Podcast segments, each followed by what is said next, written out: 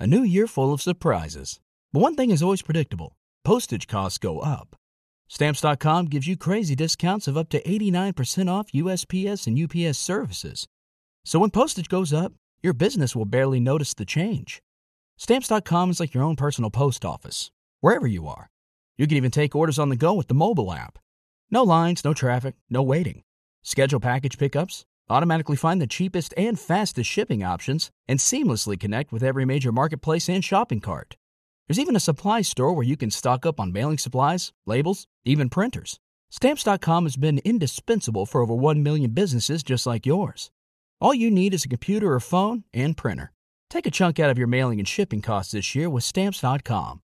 Sign up with promo code PROGRAM for a special offer that includes a four week trial, plus free postage and free digital scale. No long term commitments or contracts. That's Stamps.com code PROGRAM. They boo you because, first of all, you suck.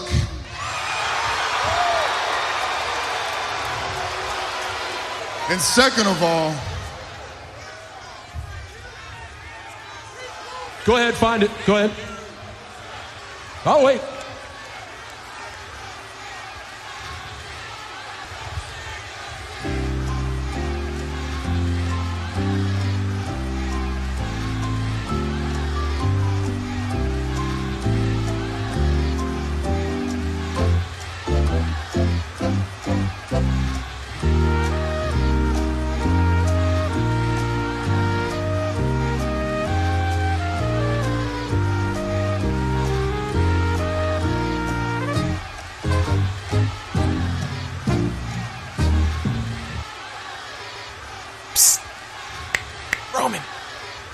Out of it. Roman, say the line. Say the line. The reason why they boo you the reason why they boo you is because they see right through you. is because they see right through you. Good boy. It's business time, baby. The Solomonster sounds off. My client Mama Monster. conquered a street. This doesn't make any. Your title belt is made of leather. You're not a real vegan. He's fat. Delete. You haven't been beat up properly. Woo! Welcome to episode 511 of the Solomonster Sounds Off here for Sunday, September 3rd, 2017. I am the Solomonster, the first September Sound Off here for the year. Fall is officially here. Well, not officially, but it certainly feels like it outside, at least here in New York it does. Uh, I want to say thank you to our good partners over at Audible for uh, supporting the show and all of you guys for supporting the show using our Audible link, audibletrial.com slash Solomonster. I was looking at the uh, the numbers for the year overall the other day. A lot of you guys have signed up to take advantage of the free trial. 30 days of the Audible service and getting one free audiobook for nothing. Even if you cancel before the trial is over, as you guys well know, you get to keep one free audio book. And uh, you guys have been killing it, so keep on uh, supporting the show and get yourself a free book, for God's sakes. Audibletrial.com slash Solomonster is the link to use for that. Uh, I want to send well wishes out to those in Texas and Louisiana. I know we, I mean, we got people all over the country who listen to this show, and I know there's a, a good number of people down south uh, who are feeling the effects of, of Hurricane Harvey. And they say that this is already the greatest natural disaster in U.S. history. And the uh, economic impact could end up being greater than that of Hurricane Katrina and Hurricane Sandy combined, which is mind boggling to even think about. Uh, I saw that Paige and Alberto El Patron, to their credit, they're actually renting hotel rooms uh, for families down in Texas where they, they live. Uh, people that have lost their homes, which is a very cool thing for them to do. Uh, so you know, Pro Wrestling Tees is running a uh, Labor Day weekend sale right now as we speak. All the stores on the site, including ours, and they're donating a portion of the profits from the sale this weekend to the Houston Food Bank, uh, which is providing relief to a lot of victims from the hurricane. Uh, I will be donating all of the money made off of Sound Off shirt sales this weekend uh, to a combination of uh, the Houston Food Bank and the Houston SPCA. uh, because I I see these images on TV of all the the pets, you know, the cats and the dogs that they're rescuing from the floodwaters and pulling out of people's homes. Um, and it just it breaks my heart. You know, animals animals obviously they don't exactly have a voice, and I, I think sometimes they're forgotten about in things like this. You think about the human toll, but it, it kind of affects animals you know, just as much. So again, all the money made off Sound Off shirts from this past Friday, which is when the sale started, on through Monday at 1 p.m. Eastern, which is when it ends. Uh, I intend to put to those two causes. If we don't sell a lot of shirts, uh, you know, it's been okay so far, but if we end up not selling too many shirts, I'll just I'll be making a donation to each one anyway. Uh, if you do want to take advantage of the sale, it runs, like I said, through tomorrow. That's Monday at 1 p.m. Eastern.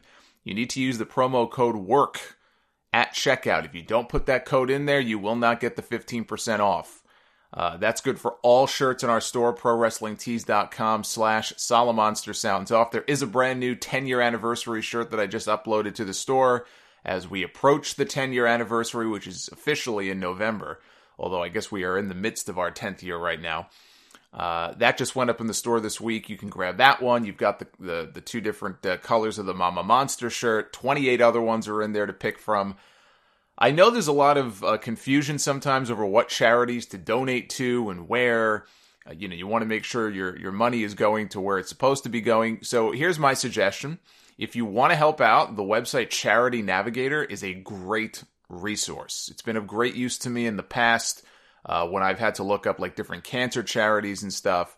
They they give you ratings and other information on how reliable uh, many of these charities are. They give you metrics that breakdown by percentage how much of the money goes to the actual services that they provide as opposed to like you know overhead and administrative costs. Really detailed stuff if you want to know where your money is going. So if you go to their site right now you're going to see a banner that says hurricane relief. Click that link and they're going to give you a list of local charities in uh, the houston area corpus christi san antonio all those areas that were hit hardest by the storm uh, for you to donate and uh, and if you know if you've been paying attention to the news, now we've got this storm Irma uh, possibly headed our way here on the East Coast later this week, uh, which is kind of making me a little uh, a little nervous here. But we'll see where that storm ends up going. I, I have a feeling that we're going to be seeing more and more of these monster storms as uh, time goes on. I hope I'm wrong, but uh, I don't think I am. So anyway, hopefully that information is is helpful to the people who want to help. Uh, last but not least, here before we move on, if you want to support the podcast, if you want to donate via PayPal, which you can do anytime you want to on the solomonster.com, you'll see the PayPal button on the right hand side of the page. Uh, $10 or more will get you a nickname and a shout out here on the show, as you well know. I want to say thank you to John Loose Cannon Lopez, Deadpool James Herrera, Beast Mode Brock Joseph, although I must admit I do like Breast Mode better. Uh, I did think about changing it, but we'll we'll stick with beast mode. The Dark Serpent, Derek Gibbs, the Florida Freebird, Brian Becerra, Out of Control, Cody Thomas, uh, Luis Hercules Hernandez. That reminds me. I'm glad you donated this week, Luis, because that kind of dovetails into a quick story I want to tell here.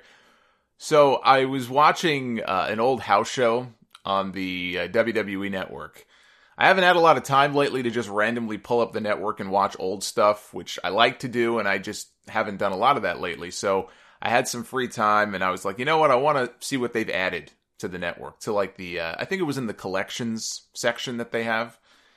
Um, I had gotten an email from WWE saying they just, I, I thought they just added a collection on like greatest intercontinental title matches, and I went and I couldn't find it. It was nowhere to be found. But I'm looking and I see that they added some old school like events to the vault. And one of them was a, a house show from Los Angeles in 1988 that had a main event of Hulk Hogan and the Big Boss Man. Uh, and so I said, I got to watch this. So I'm watching it, and there's a match between Hercules and the Million Dollar Man. And the Million Dollar Man wins. Virgil interferes. Whatever. Doesn't matter. Point is, first of all, the, the announcing on the show was done by Rod Trongard which is a name a lot of you may not recognize. He used to be an announcer in the AWA, and I guess when the AWA either went under or was going under in the late 80s, uh, he was, I guess, looking for a job, and Vince hired him. He was terrible. He was a terrible announcer. So it was him and superstar Billy Graham on the call. Okay. So there's the intermission part of the show, and basically Rod Trongard goes to the back and he leaves Billy Graham all by himself to kind of kill time and talk to us, and every now and then he'll throw it back to a backstage interview. So he throws it back to an interview with Trongard and Hercules after the match. And Trongard is he's like, I'm here with Hercules Cortez. And I'm thinking to myself, Hercules Cortez? Isn't it Hercules Hernandez? First of all, they weren't even calling him Hercules Hernandez anymore. But I'm like, Hercules Cortez? I had to look this up. There apparently was a Hercules Cortez who did wrestle in the AWA, but he he died like almost 20 years before this. But he says Hercules Cortez, and Hercules is standing there selling the ribs, right, from the match with DiBiase. As soon as he says Hercules Cortez, Hercules, he just he like drops the whole shtick. He starts making the timeout sign, like you would see the, the, the coaches on the sidelines at a football game. He's going timeout, timeout. Trongard's looking at him. He's kind of like nervously laughing, like, uh, what? Hercules is looking at somebody off screen. He probably didn't realize they were on live. He's like, that's not my fucking name. he didn't say that, but you could tell, like, the look in his face. He's like, uh, and that they just had to continue on with the interview. It was so awkward. And uh, the first thing I did, I sent a, a, DM over to Matthew. I said, dude, I don't know if you've used this in the past or not, but this is Botchamania worthy here. So uh, I know he's got it. Uh, we'll see if he uses it because I, I found the uh, the link to the show on YouTube. Somebody uploaded the full show to YouTube. So we'll see if it ends up on uh, Botchamania. It's definitely Botchamania worthy, I'll say that. But uh, yeah, Hercules Cortez. like, it's not the guy's name. Anyway, that's a uh, a little little side story there for you. Sean Nasty Boy Nilsson, thank you very much for the donation. Raymond the Mountie Medina, Massgrave, Micah Harshaw, Velvet Revolver, Robert Murray, Brian the Cleaver Carpenter, Stephen Handyman Hallistick, the Chicago Slayer Willie Eichard, the main attraction Jackson Scott, the Malaysian Mastermind Samuel T, Gabriel the San Diego Beer Snob Solus, Aim for the Head, Andrew Jorlog, the Brooklyn Bombers, Jamel and Isaiah Walker, Ryan the Dagger McTaggart, and the Wilmington Warlord, Tyler Williams. Thank you very much for uh, all of your continued support. Uh, there's a lot to dive into here this week. This is going to be a long show, I have a feeling. Obviously, a lot of you want my thoughts on the John Cena Roman Reigns segment from Raw last Monday, which I will definitely get into uh, as well as my thoughts on the first round of the May Young Classic. I watched all first round uh, episodes, all four shows. I'm all caught up here before the, the second round kicks off this week. We're going to go into that as well. But the first thing I want to address is something I did not talk about last weekend on the show. Uh, and that is the sexy star Rosemary situation from that Triple Mania show down in Mexico. I didn't talk about it last week because it had just happened the night before. And as with all things in wrestling, and even more so of late in AAA, I think with the whole Johnny Mundo Vampiro stuff, you know, it's hard to separate shoot from work sometimes. Uh, it's very clear now the situation is very much not a work. Sexy Star and Rosemary. Rosemary, obviously, they're representing GFW. Uh, since GFW and AAA have this uh, angle they're doing and this working relationship where it's them against, you know, the AAA people. They were uh, in a four way match that also included a lady by the name of Hamada and Lady Shani. This was for Sexy Star's Reina de Reinas Championship. Okay, so it's a it's a four way match. Now, PW Insider claims that during the match, Sexy Star and Lady Shani started shooting on each other. Apparently, Lady Shani is friends with Taya, who had her title stripped away from her not too long ago uh, and effectively was handed over to Sexy Star. And that's a very real situation, by the way, despite them turning it into an angle lately with uh, her her uh, fiance Johnny Mundo and Vampiro. Taya has not been back uh, to AAA since, so that's a very real, very uh, tense situation there. And Lady Shani may have taken it upon herself to uh, stiff Sexy Star with some shots here during this match, which if she did, again, not cool if she's shooting on Sexy Star, you know, because I'm going to go off on Sexy Star here in a second. You just wait. Uh, but if that's what happened, again, not cool. But that's, according to them, the backstory to why Sexy Star may have been so upset. Um, which doesn't matter. It doesn't matter. Whatever the reason. What matters is that Sexy Star took her anger out on Rosemary. who had nothing to do with any of this. Put her in an armbar. She wrenched back on the arm. I saw the video, as I'm sure many of you have. You can hear Rosemary screaming in pain, part of which is, is I'm sure, selling, and part of it is actual legitimate pain. Uh, Sexy Star lets go of the armbar, reapplies the armbar. The match is already over, and she wrenches back on the arm some more before finally letting go. Rosemary talked about the situation on Twitter. She said, If you take liberties with somebody else's body when they're giving it to you and they're trusting you, you are not tough, you are an asshole. And you do not belong in this business. Uh, she said Sexy Star did that at Triple Mania last weekend.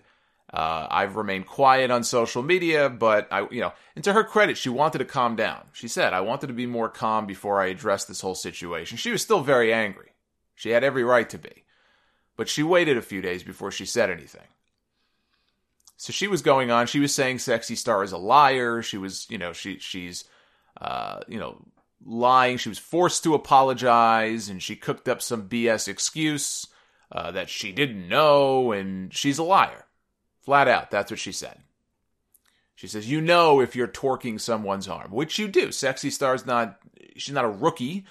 She knows what she's doing." So a few days later, Rosemary posted an update uh, saying she's been diagnosed with a strained bicep and a strained tricep. Uh, doctor won't clear her to come back until the strength in her arm and the range of motion is back to normal. So that you know, the good news is that she's very lucky nothing was torn and she's not going to need surgery. She's not going to be out for months and months and months. Um, and she had a lot of positive things to say as well. I, I have to say she handled the situation I thought very well if you go back and, and read her messages, okay? And there were a lot of tweets from people all over the wrestling world coming out in support of her. Uh, Cody Rhodes uh, said that Sexy Star will never uh, ever share a locker room on a show that he's on. Road Dog chimed in and said that Sexy Star will never set foot inside a SmackDown Live ring. Uh, Gail Kim called it disgusting and unprofessional and said this is how you work yourself out of the wrestling business just universal condemnation for what Sexy Star did to Rosemary. And well deserved. Sexy Star is a piece of garbage. Say goodbye to your credit card rewards. Greedy corporate mega stores, led by Walmart and Target, are pushing for a law in Congress to take away your hard earned cash back and travel points to line their pockets. The Durbin Marshall credit card bill would enact harmful credit card routing mandates that would end credit card rewards as we know it. If you love your credit card rewards, tell your lawmakers hands off my rewards. Tell them to oppose the Durbin Marshall credit card bill. Lucky Land Casino asking people what's the weirdest place you've gotten lucky? Lucky? In line at the deli, I guess? Aha, in my dentist's office. More than once, actually. Do I have to say? Yes, you do. In the car before my kids' PTA meeting. Really? Yes. Excuse me, what's the weirdest place you've gotten lucky? I never win and tell. Well, there you have it. You can get lucky anywhere playing at LuckyLandSlots.com. Play for free right now. Are you feeling lucky? No purchase necessary. Void where prohibited by law. 18 plus. Terms and conditions apply. See website for details. For what she did. And absolutely 100% should be blackballed for it. That's it. There, there's no, there's no ambiguity. There's no, well, you know, no. She, she absolutely deserves to be blacklisted from the wrestling business. And that includes Lucha Underground. If there is a season four, and I'm skeptical of that, but if there is a season four, she should not be on the show. She has no business being on that show. Already, I see WrestleCade uh, pulled her from an upcoming appearance. They said there's no place in wrestling for, for that kind of thing, and they made the decision not to bring her in for their event. Uh, in fact, I think they replaced her with Rosemary, who's going to be making an appearance. Kudos to WrestleCade. Hopefully, others will follow their lead. I'm sure she already had other bookings lined up. Uh, I haven't checked to see if uh, the status of those has changed, but she should be pulled from every single one of them you know, this whole situation reminds not exactly the same thing, but it's very similar. It reminds me, and I talked about this on the podcast because it pissed me off at the time. It was disgusting that incident in Stardom. Uh, I think last year with uh, Yoshiko. Remember Yoshiko beat the crap out of that uh, that woman, Act Yasukawa. I think her name was. Basically ended her wrestling career. Uh, took liberties with her, mangled the girl's face. I mean, her face was so swollen, she looked like an alien when that thing was over. Uh, she too should have been blacklisted from the business, but that didn't happen. In fact, Not only was she back wrestling again, uh, not too long after, she was invited to do MMA fights, and I think she's actually done a couple of them, which is very messed up. And it would be very, you know, equally messed up for anybody to bring this woman in to wrestle on their show. I, I never got the appeal with her to begin with. It's not like she's this outstanding performer who we absolutely must have on our shows, and well, you know, she made a mistake and we can overlook this. Bullshit. Get rid of her. She wants to go box, right? Her husband, I think, is a boxer. She did a boxing fight not too long ago. She claimed that she was leaving the wrestling business. She was going to retire. It's too bad she didn't. Good. I say boxing can have her. That's the perfect place for her. Maybe somebody can knock some sense into her there. But she should never be allowed to set foot in a wrestling ring again. And how bad does that make AAA look? They screwed Taya out of out of the title by by stripping her of the belt and I mean again, forget the fact that it's a it's a wrestling belt, right? It's a fake belt. You got to read up on the whole situation. That's a whole shady situation that went down a couple of months ago with with Taya and then Sexy came back and they gave her the championship. It was basically, you know, it was like their version in a way of the Wendi Richter Spider Lady screw job with Moolah. Um, so they screwed Taya out of the belt to give it to this woman only for her to turn around and do what she did to Rosemary. GFW put a statement out a few days later on their website saying that AAA executives have told them that appropriate measures are being taken with respect to Sexy Star. But they don't specify what those measures are. So those words ring hollow unless AAA comes out and says, We have done this. We have taken this action. If, if AAA doesn't, at the very least, strip her of the championship and suspend her, then they're as complicit in this as she is. She should be stripped and fired. Period. End of story. It's a week later now, and neither of those things have happened. That doesn't speak very highly of that company. And now GFW is teasing for their show for, for Impact this Thursday. They put like a 30 second teaser on their YouTube channel with highlights from the event and from the match, and they show Jeff Jarrett in the back getting all animated about what happened. And, you know, they tell PW Insider checked into it. And, you know, I think it was Mike Johnson who said there's three or four different people in the company who said, no, no, no, we're not turning this into an angle. We're not bringing in Sexy Star. We're not going to give her a payday. You know what? Be skeptical. Be skeptical. If, if they're going to air footage of what happened on Thursday just to pop a rating and they're going to absolutely bury Sexy Star, then fine. Let them pop a rating. Bury Sexy Star all you want to. But if they turn this into an angle, then I'm sorry, they deserve all the blowback they get for it. I know, uh, again, the claim is that no, no, no, we're not going to do that, we're not going to do that, but I'll believe it when I see it. And for those of you thinking that Sexy Star, well, she must be very sorry. She's out apologizing. She feels remorse for what she did. She was on TV down in Mexico a few days ago talking about the incident, and the big takeaway from the interview wasn't an apology, it wasn't an explanation for what happened. It was that she is not convinced that Rosemary is actually hurt. I did what I had to do, she said. It's as though she went into the interview thinking, how can I make myself look like even more of an asshole? Mission accomplished. Let's switch gears here, talk about Raw from last Monday, which was a, uh, a newsworthy show. Over 2,500 votes in our Twitter poll, 63% thumbs up, 37% thumbs down. I thought the key stuff on the show was actually very good. Uh, I enjoyed the Battle Royal which which had a, a surprise finish I didn't see coming. Uh, we got Brock Lesnar, man, a few words, uh, but those words are are always very effective when he does speak. Uh, the John Cena Roman Reigns stuff was uh, certainly entertaining, and I enjoyed the Randy Orton Evolution finish with Alexa Bliss and Nia Jax at the end of the show. I thought it was well executed, even if it was just rehashing something that we've already seen before. Um, so all the key stuff was good. Everything else I had no use for. I mean, that's always going to be a problem with this show, no matter what. It's just way too long, and because you have a long show, you have a lot of filler.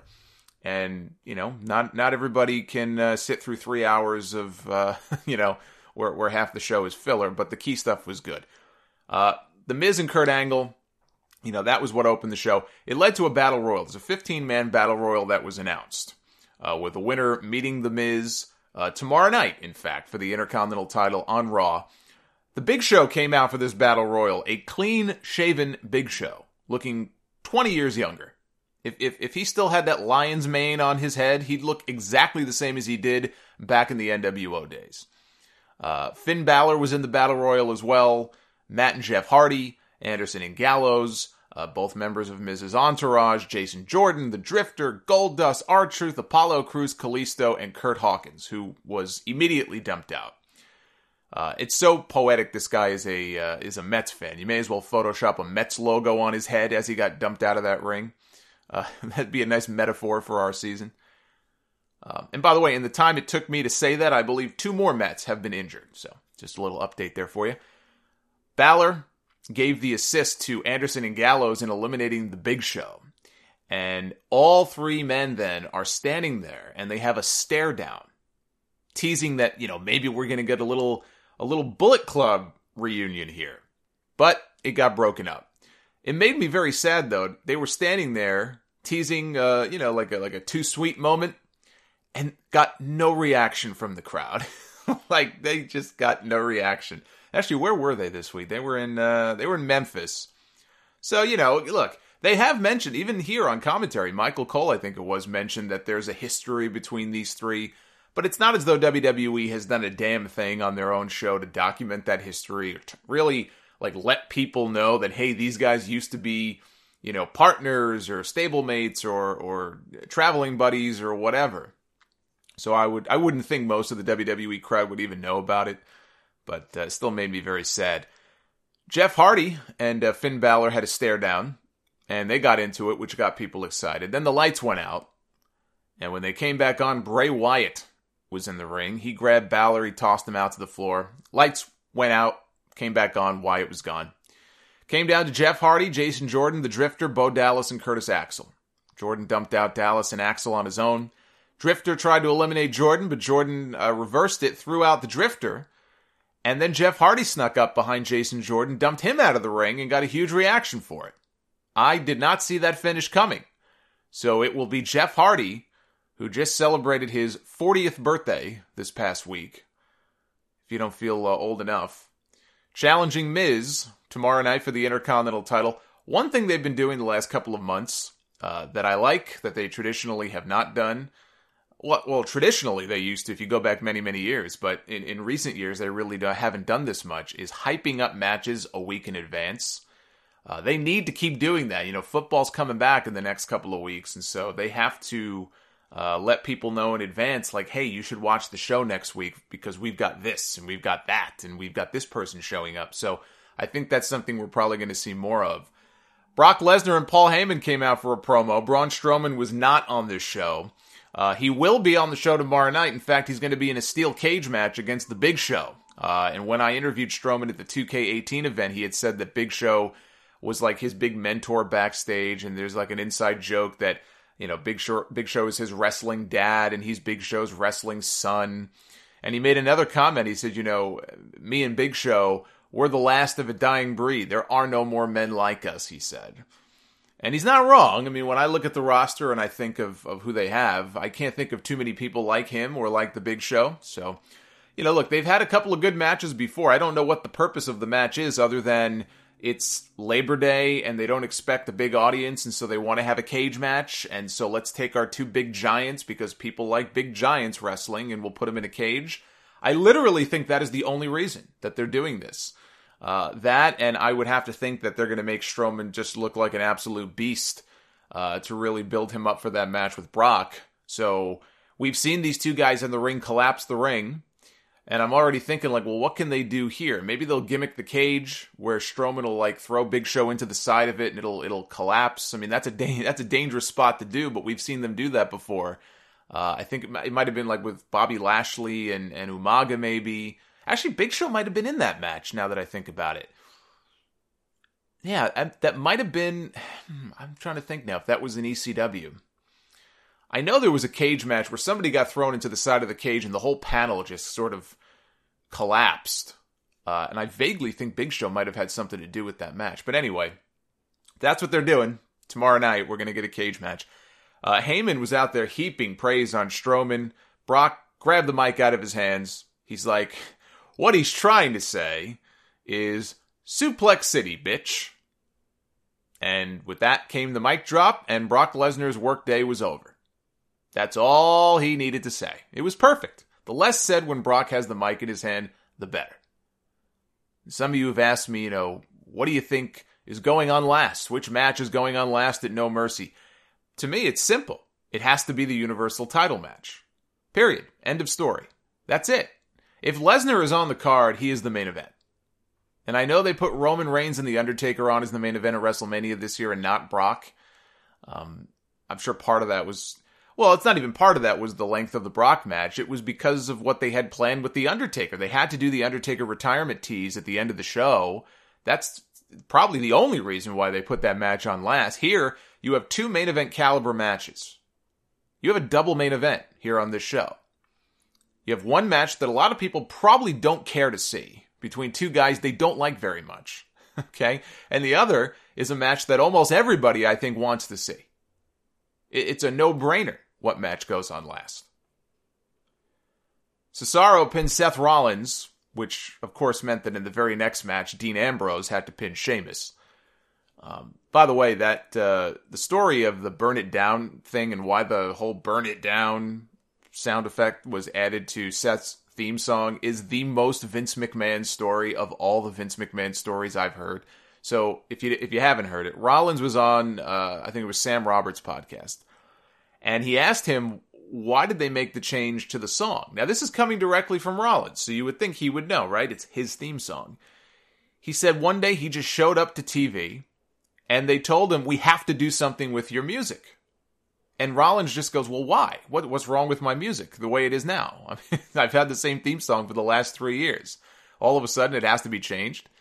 And their response was, "Vince doesn't like the pause." Rollins has that pause after the initial, uh, you know, little salvo at the beginning of his song.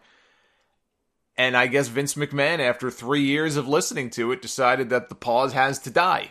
Right? It's got to die. It's got to go, like a like a like a last name. It was annoying him.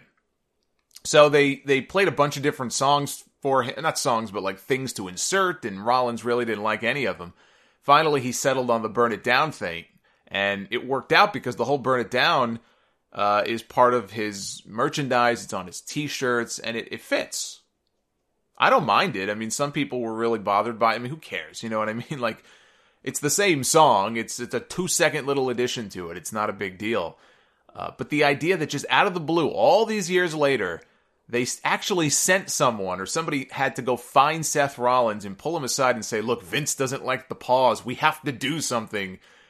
Just what a weird human being Vince McMahon is. I think we already knew that, but it's stories like that that really just drive home the point. Speaking of changing people's theme songs, here's a change for the worse. They get they've given uh, Emma new music. Now, who knows, right? Maybe it's a sign that she'll suddenly go on some kind of winning streak. She she did finally pick up a win on this show. She pinned Mickie James. It was a completely dead match. Nobody cared about it. But flat out, I mean, her new theme sucks. It's it's awful. Even uh, CFO Money, right? They've been doing a lot of the theme songs over the last few years. They came out on Twitter and they said, "We didn't do it. we didn't work on that song." I don't blame them for not wanting to be associated with it, but I just thought it was funny that I'm sure people were tweeting them saying this song sucks, CFO money sucks, and they were like, "Look, dudes, it's not our song. Don't look at us." Um, Emma has also started going on and on and on about how she started the Divas Revolution. She kept repeating it over and over and over again after she won, as she was walking up the ramp. Someone needs to inform Emma that, you know, she didn't start the Divas Revolution. That was Total Divas that did that. I know this because Nikki Bella told me. So, uh, I'm guessing that, and this is just me, I'm guessing that her suddenly claiming credit for starting the Divas Revolution, because it was just weird. Like, all of a sudden on this show, she's repeating it like an idiot savant over and over and over and over again. And I assume that this is being done as a way to bring back Paige uh, and they could do a, a, feud between Paige and Emma. Uh, so you know it accomplishes you know giving Paige something to do in coming back, and it's probably an easy win for her because I don't believe for a second they're suddenly pushing Emma. Uh, they're probably you know maybe they're going to build her up a little bit until Paige comes back, and then it'll be an easy win for Paige. Again, this is just my own thought. This is not anything that uh, has been reported or is official or anything, but we know Paige has been cleared, or at least that seems to be the case from her neck injury. She probably able to come back any week now. And I guess the story might be look, Paige was in that same match. You know, the match that Emma's referring to was the match that she and Paige had at that very first, you know, the NXT Arrival show on the network back in 2014. They had a great match on that show. Uh, it had been the best WWE women's match in years.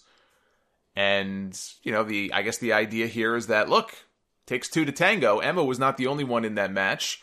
Paige was in that match too. With the Lucky Land slots, you can get lucky just about anywhere. This is your captain speaking. Uh, we've got clear runway and the weather's fine, but we're just going to circle up here a while and uh, get lucky. No, no, nothing like that. It's just these cash prizes add up quick. So I suggest you sit back, keep your tray table upright, and start getting lucky. Play for free at LuckyLandSlots.com. Are you feeling lucky? No purchase necessary. Void where prohibited by law. 18 plus terms and conditions apply. See website for details. Judy was boring. Hello. Then Judy discovered ChumbaCasino.com. It's my little escape. Now Judy's the life of the party. Oh, baby, Mama's bringing home the bacon. Whoa, take it easy, Judy. The Chumba life is for everybody. So go to ChumbaCasino.com and play over 100 casino style games. Join today and play for free for your chance to redeem some serious prizes. ChumbaCasino.com. No purchase necessary. Void where prohibited by law. 18 plus terms and conditions apply. See website for details. And then there was the John Cena Roman Reigns contract signing for No Mercy. Just like that, poof, Cena makes one appearance on Raw, his first appearance in over a year, and literally the very next week, we're having a contract signing for, for really what is one of the biggest matches that this company can put together. This is one of the biggest matches they could possibly do with their two biggest stars. Now, according to PW Insider, the planned main event for Raw last Monday was supposed to be John Cena against Samoa Joe. Another big match with no build. I sense a trend here.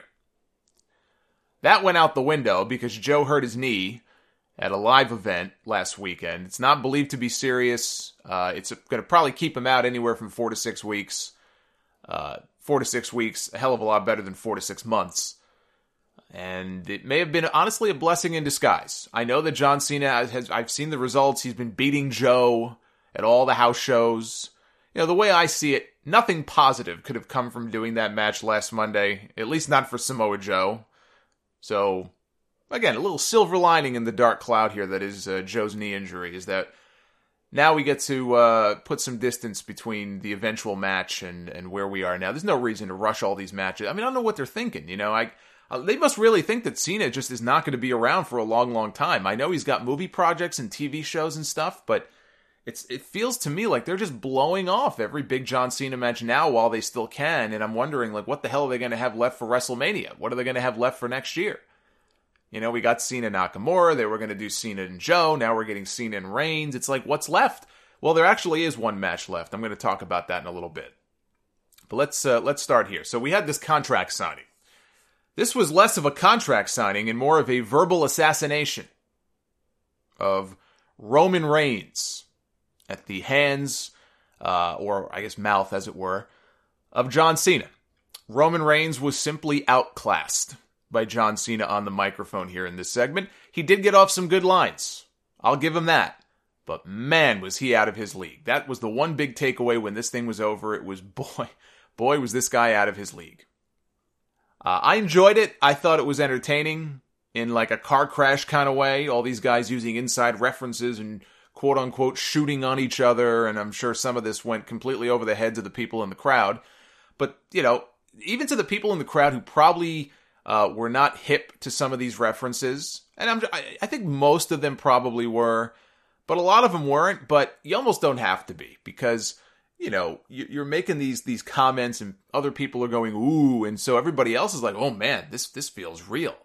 I'm sure that's what they were going for here, and it worked. I thought it was very effective in that way. But I was just, I was gobsmacked that they would send Roman Reigns out there against Cena in a work shoot like that, thinking that he would be able to hang with him. I mean, that's like that's like sending Roman Reigns out there to a gunfight with a knife in his hand. If it was a Swiss Army knife. Very few people can verbally joust with John Cena in that type of environment. CM Punk comes to mind. The Rock. Okay, the problem is Roman Reigns, he ain't CM Punk. He's not The Rock. And yet, this is their guy. They did this with their guy, their heir apparent. This is the guy who's going to wrestle Brock Lesnar more than likely in next year's WrestleMania main event, his fourth straight WrestleMania main event.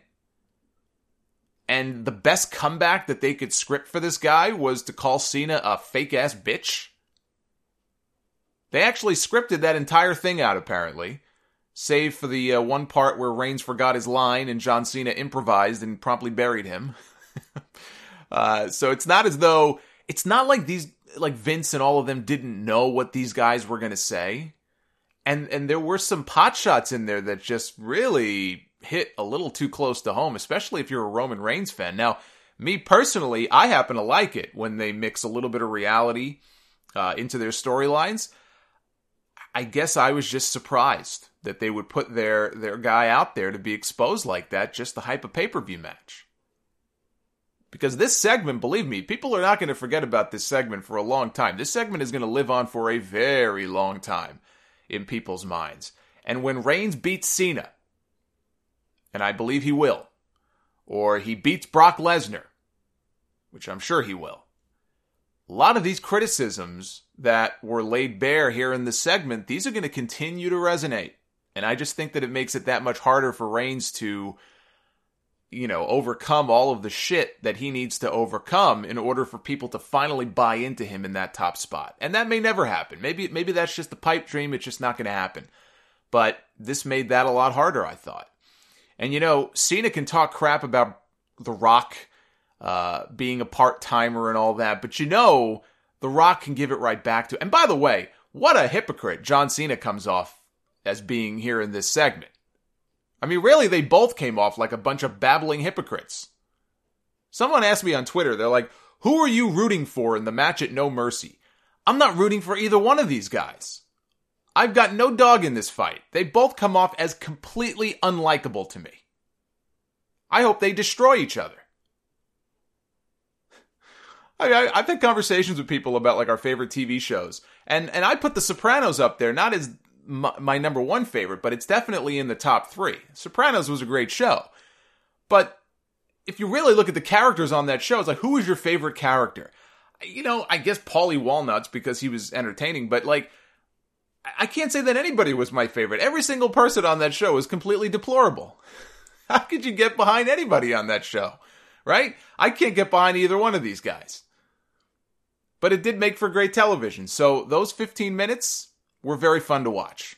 One thing that caught my attention, and I have to think this is leading somewhere, and this goes to what I was getting at before about the one big match that kind of is left for John Cena, was the mentions of The Undertaker. First, we had Roman Reigns calling uh, or telling Cena that something I've done that you'll never be able to do is retire The Undertaker at WrestleMania. That's his new go to line. He said this a few times already. Now, remember my answer. Somebody sent a mailbag question in about a month or so ago, or a few months ago, asking about The Undertaker, and I just said, he's not done. He should be, but we have not seen the last of The Undertaker inside the ring. Well, now more than ever, I am convinced that he is coming back, and it may not be against Roman Reigns. Or if it is, he may be coming back for more than just that one match. And the reason I say that is it has to do with what John Cena said here about The Undertaker. He downplayed Roman's win over The Undertaker by referring to The Undertaker as a battered veteran at the end of his career with a bad hip. Which is true. Okay, he is a battered veteran with a bad hip. Two bad hips, in fact. But the way he said it, it came across like almost as a dig at The Undertaker. Even if it wasn't intended that way, that's how it came off. And so, what if the plan is for The Undertaker to come back and go after John Cena for disrespecting him? That could have been a little tiny seed that was planted. Remember, Cena against The Undertaker is, is kind of the one, I guess, aside from Sting and The Undertaker, that's the one WrestleMania match that got away, that we never did get, that was planned at least once, if not multiple times. In fact, originally it was supposedly planned for this year's WrestleMania before plans changed and they decided to put Reigns in there with The Undertaker and, and have uh, John Cena propose to Nikki Bella. I think that comment was there for a reason. And that's because The Undertaker is not dead yet, despite Roman Reigns uh, proclaiming it so every week on TV. Cena dropped a reference to people wanting to see him turn heel.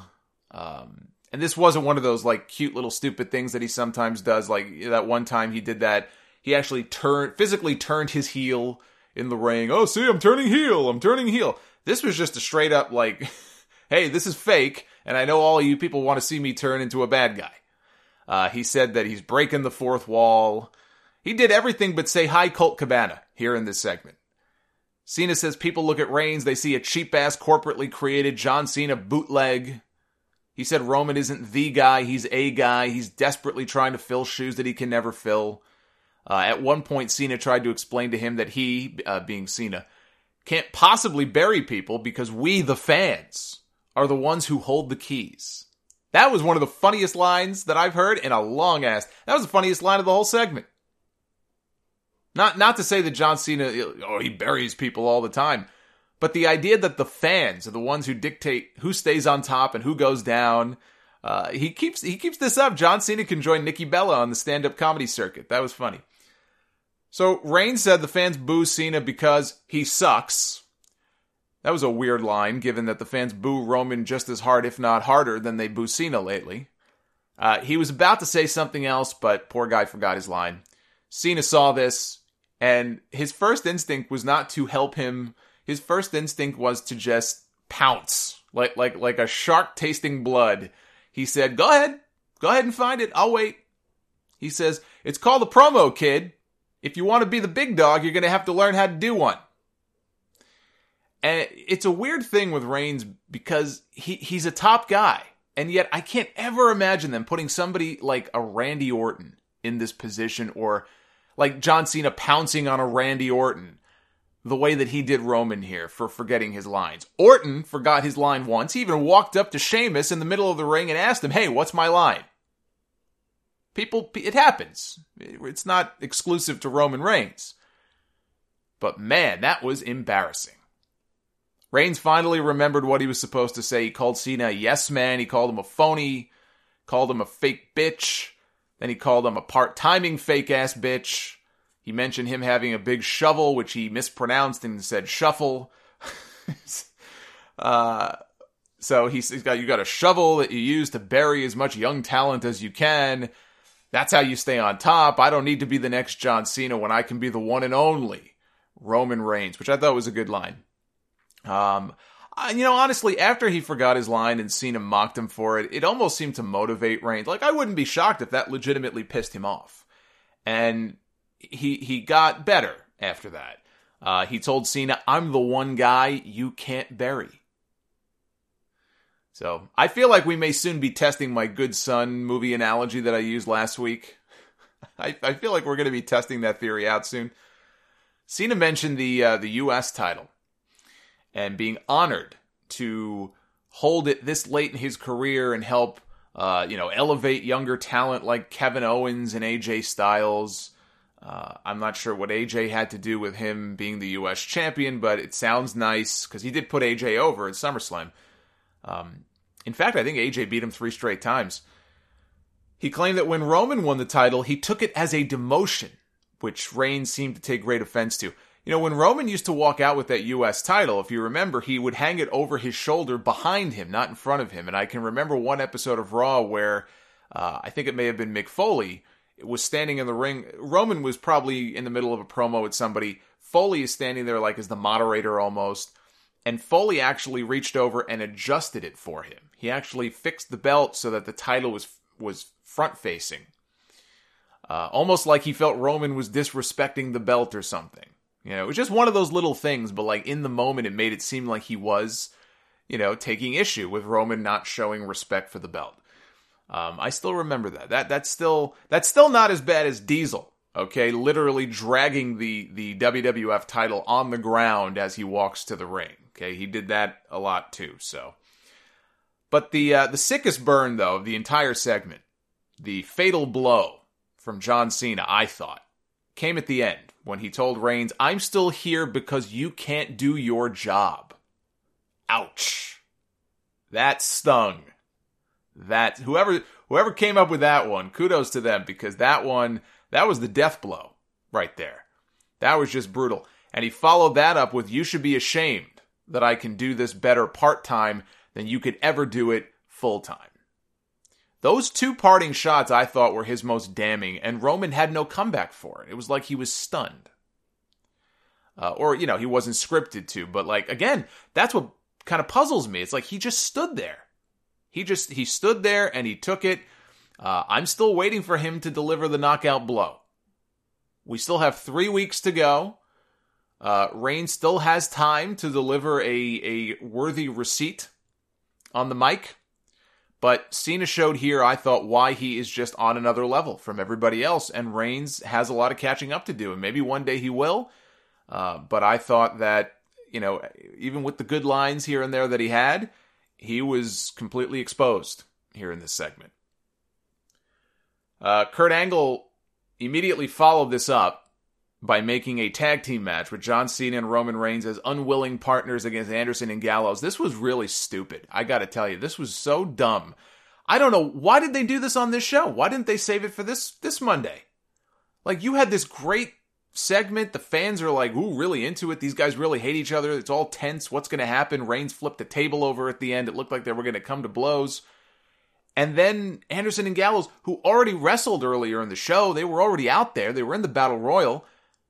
And then they do what they always do, which is the cliched unwilling partners tag team match. You know, it's not like I didn't expect them to do it, but why did they have to follow that segment up on the same show with this? I don't understand that at all. I don't know why they didn't save that for another week. Of course, Cena and Reigns won. They hit their finishes at the same time. Uh, so it is what it is. But I just, I was very surprised to see that here on this show. Uh, the women got the main event spot with Sasha Banks defending her newly won Raw Women's Championship against Alexa Bliss. Alexa pointed out that after winning the title four times, Sasha had yet to successfully defend her title even once. Not one successful title defense in four reigns, if you can call them that, for Sasha Banks. Well, the streak lives on. They changed the title yet again here. Alexa beat her clean. Someone, uh, I think it was in our group, posted that not only has Sasha lost every single time she has won the championship and, and defended it that first time, but they were all clean losses. I don't know if that, I didn't go back and check if that's true or not, but that makes it even worse. Especially when she's supposed to be the babyface. She's the babyface, and here you have the heel pointing out, "Hey, you're a loser because you can't, you just can't hold on to your championship." And so what happens? She defends it in her first match and she loses it. And she loses it clean. Hello, it is Ryan, and we could all use an extra bright spot in our day, couldn't we? Just to make up for things like sitting in traffic, doing the dishes, counting your steps, you know, all the mundane stuff. That is why I'm such a big fan of Chumba Casino. Chumba Casino has all your favorite social casino style games that you can play for free anytime, anywhere with daily bonuses. That should brighten your day a little. Actually, a lot. So sign up now at ChumbaCasino.com. That's ChumbaCasino.com. No purchase necessary. VGW. Void were prohibited by law. See terms and conditions. 18 plus. Judy was boring. Hello. Then Judy discovered ChumbaCasino.com. It's my little escape. Now Judy's the life of the party. Oh, baby, Mama's bringing home the bacon. Whoa, take it easy, Judy. The Chumba life is for everybody. So go to ChumbaCasino.com and play over 100 casino-style games. Join today and play for free for your chance to redeem some serious prizes. chumba ChumbaCasino.com. No purchase necessary. Void where prohibited by law. 18 plus terms and conditions apply. See website for details. No interference, no foreign objects, no distractions or anything like that. Uh, Alexa sent Sasha face first into the top rope, and she grabbed her and she planted her with a DDT for the win. At least the DDT is finally getting some more respect after all these years of, of being nothing more than a, you know, like a glorified setup move. Now we have Alexa here using it for the finish. Uh, Dean Ambrose using a, a DDT variation for his finish. Bobby Roode using an implant DDT for his finish. Andrade Cien Almas in NXT using a hammerlock DDT for his finish. So the rise and the fall and the rise again of the DDT. It should make Jake the Snake very proud.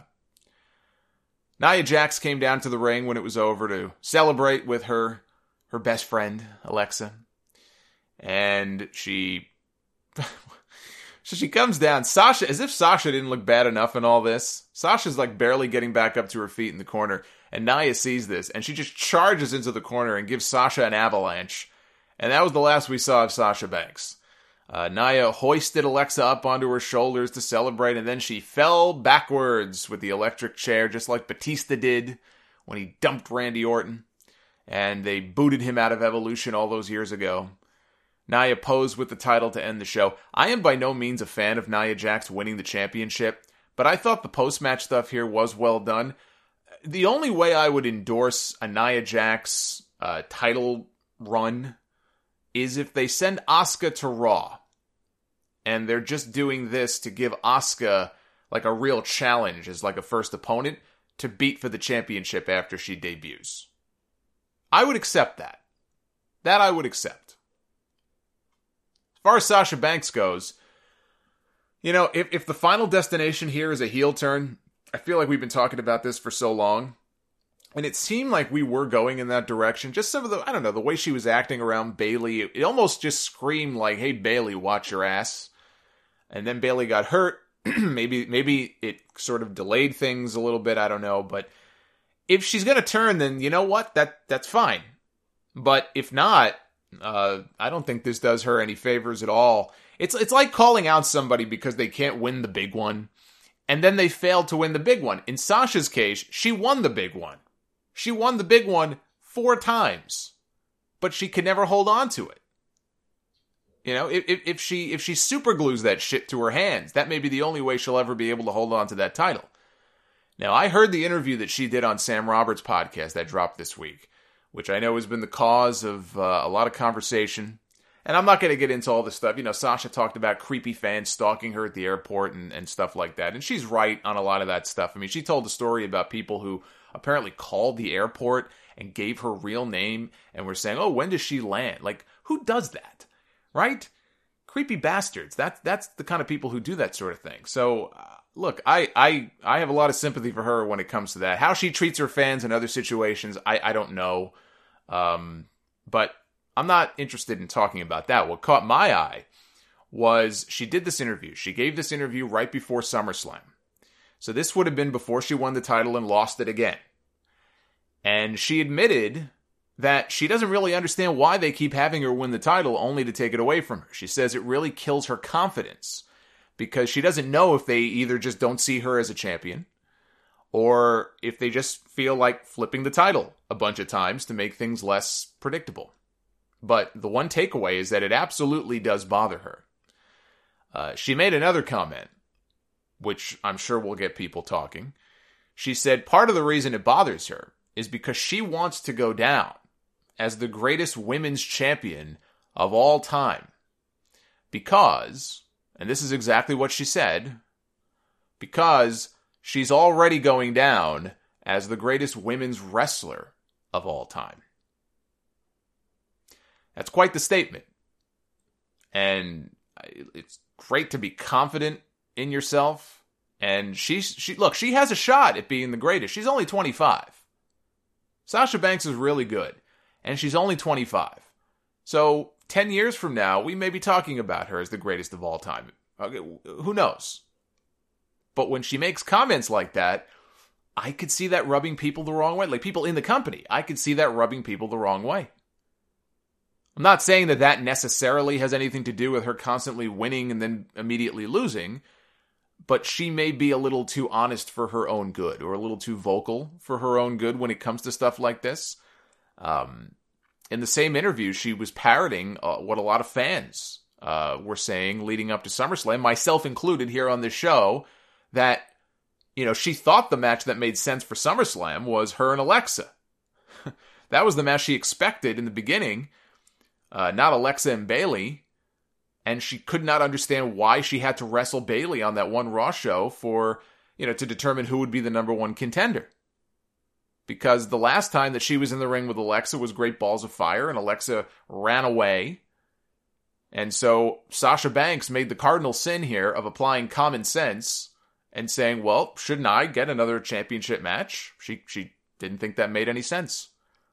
I mean, to a T. That's exactly what I was saying here on this show. But I, I wonder, you know, when she makes comments like this, does she have enough clout to say these things out loud like that without them humbling her somehow? Time will tell. Uh, SmackDown Live Twitter poll. We had uh, over 1,800 of you vote, 53% thumbs up, 47% thumbs down. So more positive than negative, but Raw again beats uh, SmackDown, at least in terms of uh, what you guys thought.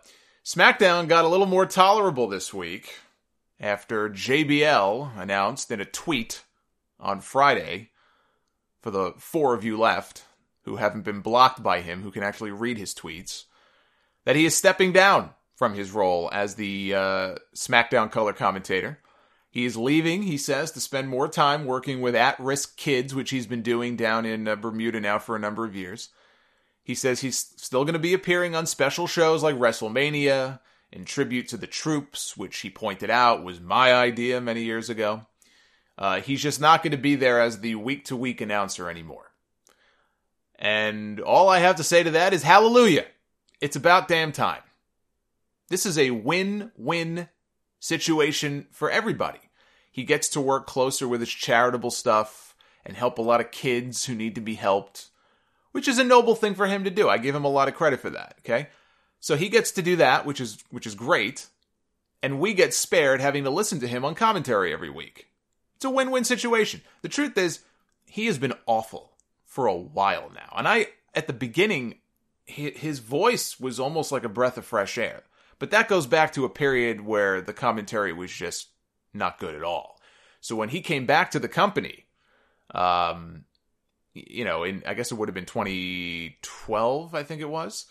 Um, I was a big proponent of his, and I was a big fan of his, and you could tell like over time whether it was just Vince getting in his ear or I don't know what it was, but he got increasingly uh, annoying and talking over people and just a terrible announcer. A detriment even to the show. So this improves SmackDown automatically by by booting him out of there. Or I guess not booting him, but you know, he's voluntarily stepping back. Uh, but thank God for that. But I do find it odd though. This this comes only a few months after all the stuff with Mauro Ranallo, that big controversy. I mean, he's been back with the company, like I said, for you know about five years now. I think he's been he's been there. He suddenly finds himself in the middle of this big controversy six months ago, and now he steps back after being back for five years. Now he steps back. Yeah, I don't, I don't want to dabble in uh, conspiracy theories here. I just I find the timing a bit odd, but he wants to help kids. I can't find fault with that. Good for him. I assume the change is immediate unless they want to give him some kind of send off on Tuesday. So the question now becomes, uh, you know, who do they replace him with? Because you know WWE ain't going to stand for having a two man booth. I mean, that's just not going to happen, right? Not not for longer than a week. Maybe for one week they would do that, uh, but you just know they want that third person in there. The first name that pops up in my head, I hate to say it, is David Otunga, only because he he'd be the obvious choice because he kind of got screwed out of the job on Raw, uh, which I'm not unhappy about. I think Booker T is far better than David Otunga. But it was only supposed to be temporary. The guy went away for six weeks. I think it may have turned into like eight weeks or whatever to film a movie role. The plan was always for him to come back. And, you know, look, in wrestling, whether you're an announcer, you're a wrestler, you step away, you're out with an injury, you go film a movie, somebody else takes your spot, shit happens, right? That that's that's how it works. So I could see them being like, well, a spot just opened up. Let's put Otunga back in the booth. I hope they don't do that, but I have a, a horrible feeling they might. Uh, there's Jerry Lawler. Jerry Lawler actually was back replacing Booker T on Monday because Booker was down in Houston dealing with the floods and the hurricane and everything. And so they had Lawler fill in for Booker. And by all accounts, Vince was very happy with the job that Lawler did. Uh, so who knows? There is another option that kind of intrigues me. I'm not completely sold on it, but I'm open to it. There is a petition that somebody online started because that's what people do now. They start petitions for everything. And so there's an online petition to get Renee Young to be the new uh, announcer, not not play by play, but just to take JBL's spot in the booth on SmackDown. I think the May Young Classic was the right place to give Renee a shot on commentary, honestly, and they didn't do that. I think that was a mistake. The fact is, we don't know how good she would even be in the role, and to just thrust her into doing something that she's only done a handful of times before on NXT, and that was years ago when they when they had her doing commentary. I don't know how wise that is. But look, I mean, it would be different. It would give SmackDown a chance to say, hey, here's something else that sets us apart from Monday Night Raw. We have a, a female voice, a female perspective now in the announce booth. You know, I guess the thing I would, what I think would make the most sense would be, unless they have somebody better, I'm all for putting the best person in that spot. Renee Young would not be the best person, right? Because she doesn't have that kind of announcing experience. If they could find somebody who would be a better announcer than her, that person should get the job. But if they don't have anybody, or, or their best option is David Otunga, uh, then I would be fine with giving Renee a trial run for a few weeks, see how it goes. You know, I wouldn't be opposed to that. And if it doesn't work out, well, then you can find somebody else. Put Corey Graves on the show. He's already he's doing Raw, right? He's already there for 205 Live. I think he does the show with that guy Vic, uh, whatever his last name is. You could always put Corey in there, give him more work. But I would be open to to giving her a, a trial run and see how she does. Uh, Shelton Benjamin and Chad Gable teamed up for the first time to beat the Ascension. Benjamin, uh, very nice to see him get the kind of reaction he did. He's been gone for a while, and it wasn't like he was a top top guy, so you never know what kind of reaction somebody's going to get. Um, they work well together, but again, it's only one match, so we'll see over time how they, how you know, what kind of chemistry they develop as a team. Uh, for the finish, Gable shoved Viktor into Benjamin. Benjamin hit the pay dirt for the win. We had AJ Styles out for the U.S. title open challenge. Tye Dillinger comes out, but Baron Corbin confronts him and then attacks him. They fought around for a bit. Dillinger got into the ring first, and so he got the match with AJ, but wasn't really much of a match. Uh, it was over in less than a minute. Dillinger tapped out to the calf crusher. You see, that's how you know you're at the bottom of the pecking order on the roster. When you tap out to the calf crusher, which nobody taps out to at this point. I mean, that's like uh, that's like Okada beating Toru Yano in the G1 uh, with the red ink. Like, when was the last time you saw Okada win a match with the red ink? It's been a while. But it's Toru Yano, so you know it is what it is. That's kind of what this reminded me of. Although Toru Yano is a comedy character, Tye Dillinger is not a comedy character. A few more losses, he may turn into a comedy character. Bobby Roode beat Mike Kanellis with the glorious DDT. Easy win for Roode. There were people insisting to me that the reason Kanellis has not been on TV or he hasn't been getting a big push is because he just checked himself into rehab for, I think, like a pain pill addiction. Uh, because Maria went and posted a photo on social media of him sitting in a doctor's office. These people apparently don't read, because if they did, they would realize that the photo was taken months ago. And and good for him, by the way. He's uh, two months clean now, two months sober. Uh, I'm I'm sure that's not an easy thing to admit to, and so much respect to him for for doing that. Um, and hopefully he continues down that path. You know, we can sit here and talk about, you know, he's being be, you know, depushed or buried or why are they not doing more with him, which is true. Um, but you know, sometimes there's more important things in life. He seems to be a lot happier now, and uh, good for him. They are continuing to build to something between Shane McMahon and Kevin Owens. Owens sat ringside for a Sami Zayn Aiden English match. He ran in in the middle of this match. He ripped the referee's shirt off the guy's back, put it on, and did a fast count to give Aiden English the win. So I guess we're supposed to believe that that referee shirt, the referee shirt itself, gives one the authority to officiate matches now. We have to put this to to uh, put this theory to practice here. So the next time you go to a WWE show, I'm not telling you to jump over the barricade, but if you happen to find yourself jumping over a barricade and into the ring, if you pull the referee shirt off and put it on, then by the power vested in you, you have the official, you know, authority to count the fall in the match, I guess. I guess that's how this works. Uh, at least that's what the music guy seems to think. Because as soon as Owens counted the fall, English, he, he, they played his music as though he was the official winner. Shane McMahon turned around afterwards and said, no, that's going to be stricken from the record books. Somebody has to smarten up the sound folks. They fell for this once before. Steve Austin, remember he whacked Vince McMahon in the face with a steel chair? He counted his own pin in a match against Dude Love, and the sound guys immediately played his theme song like he won the match. And then later they said, well, in fact, Dude Love won by disqualification. The common denominator here is the bozo who plays the music. 20 years later, you would think he would know how this works by now. You know what's really sad, by the way, is that yeah, I'm having fun here talking about the sound guys and you would think they would know by and there's going to be people who listen to this who actually like take me seriously and they're saying god you nitpick. Leave the sound guys alone. There's actually there's actually bozos out there who believe that. That that's what's so sad. Uh, the usos beat the new day. Uh, xavier woods was at ringside his leg in a brace carrying a sign that says it's sore okay round two name something that's not boring a laundry Ooh, a book club Computer solitaire, huh? Ah, oh, sorry, we were looking for Chumba Casino.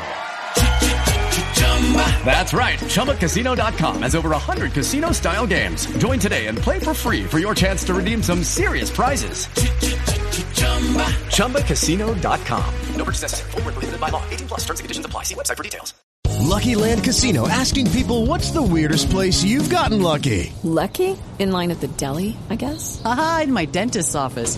More than once, actually. Do I have to say? Yes, you do. In the car before my kids' PTA meeting. Really? Yes. Excuse me, what's the weirdest place you've gotten lucky? I never win and tell. Well, there you have it. You can get lucky anywhere playing at LuckyLandSlots.com. Play for free right now. Are you feeling lucky? No purchase necessary. Void where prohibited by law. 18 plus. Terms and conditions apply. See website for details. That's a little more than sore. Uh, he suffered an MCL sprain in a live event match last week. Better than an ACL tear. So I guess that I think Becky Lynch told him that she had the same injury and she she wrestled through it and it took about a month to fully heal up. So he may not even miss any ring time. He could be back wrestling on TV this week. So uh, not a very serious injury. Natalya was backstage with Carmella. She threatened Carmella, told her that if she ever tried to cash in your money in the bank on me, I'm going to make you the Baron Corbin of the women's division. I don't think a, a, receding hairline would be a good look for Carmella. Speaking of Corbin's hairline, to go with his uh, receding push, I saw a headline this week I had to click on. This was it was like a clickbait headline, but it was a it was a very uh, well executed one because it got me to click on it. It was a story on the website Bleeding Cool uh, which which is a cool site. I like checking them out sometimes. And the headline was: Is Baron Corbin's receding hairline the real reason behind WWE killing his push? And again, tongue in cheek, but I clicked it. At first, though, I thought the writer was being serious, right? So I I, I clicked this thing, and I'm glad uh, I did because this was the funniest thing I saw all week. So, evidently, WWE created a commemorative plaque that is currently for sale on WWEshop.com for Baron Corbin's Money in the Bank win. The same Money in the Bank win that amounted to him being rolled up and pinned in less than 10 seconds. So, who in their right mind would even buy this thing? I have no idea. But the article actually links to a post on Reddit. I guess this originated on Reddit. Uh, somebody made a very interesting observation about the photo of Corbin that WWE used on the plaque. It's a picture of him holding up the Money in the Bank briefcase after his big win, but there's something a little off about the picture. And that's because WWE has photoshopped hair on top of Corbin's head to make it, I guess, look fuller, thicker, whatever.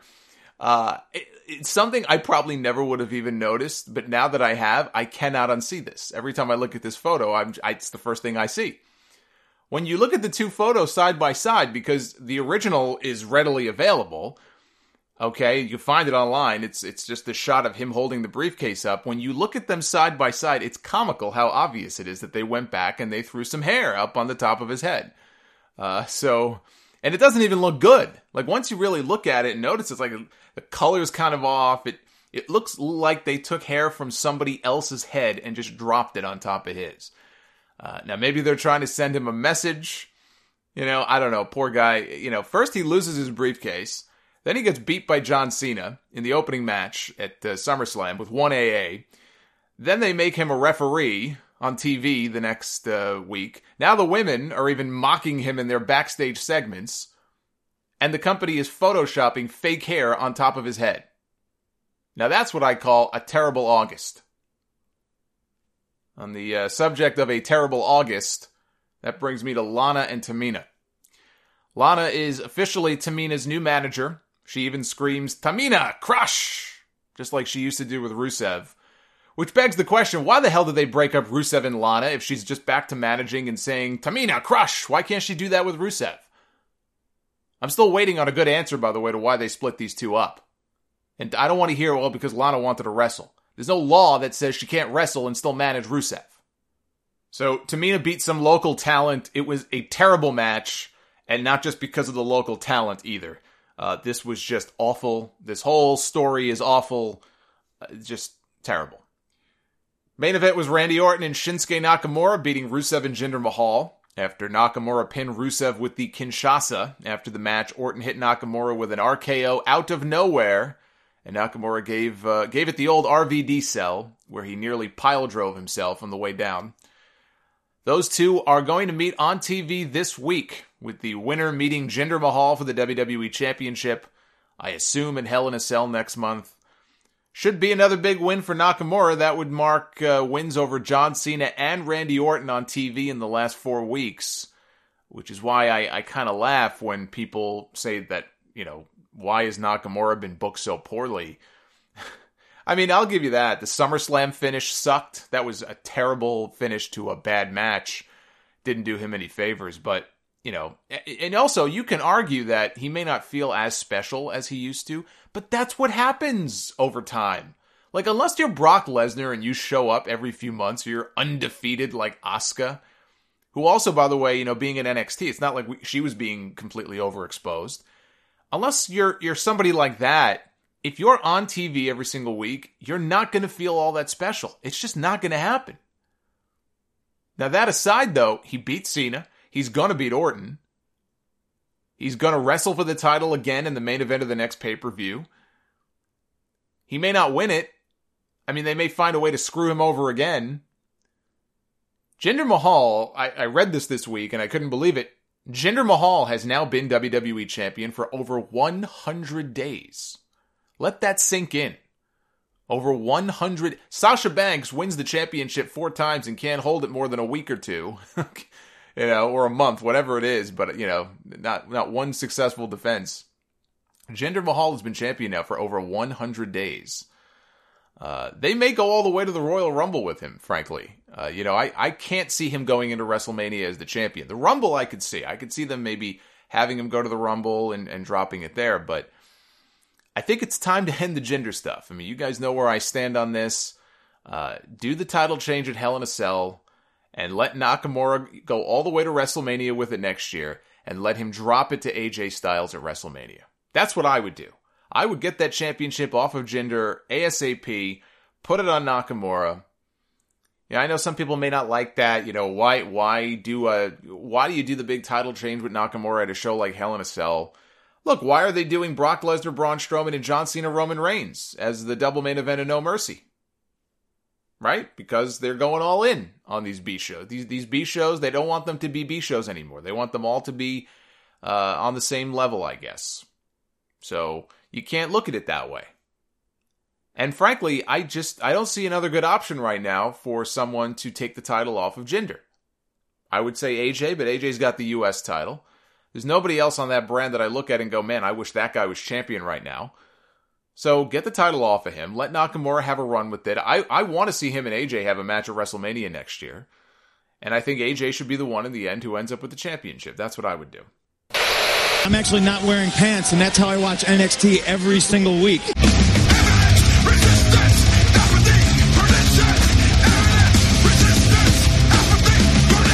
Some quick NXT thoughts before we get into the May Young Classic. The show last Wednesday open with a shot of sanity laid out outside in the parking lot by some mystery assailants that they sure did want you to believe was Adam Cole, Kyle O'Reilly, and Bobby Fish, uh, even though they were nowhere to be found.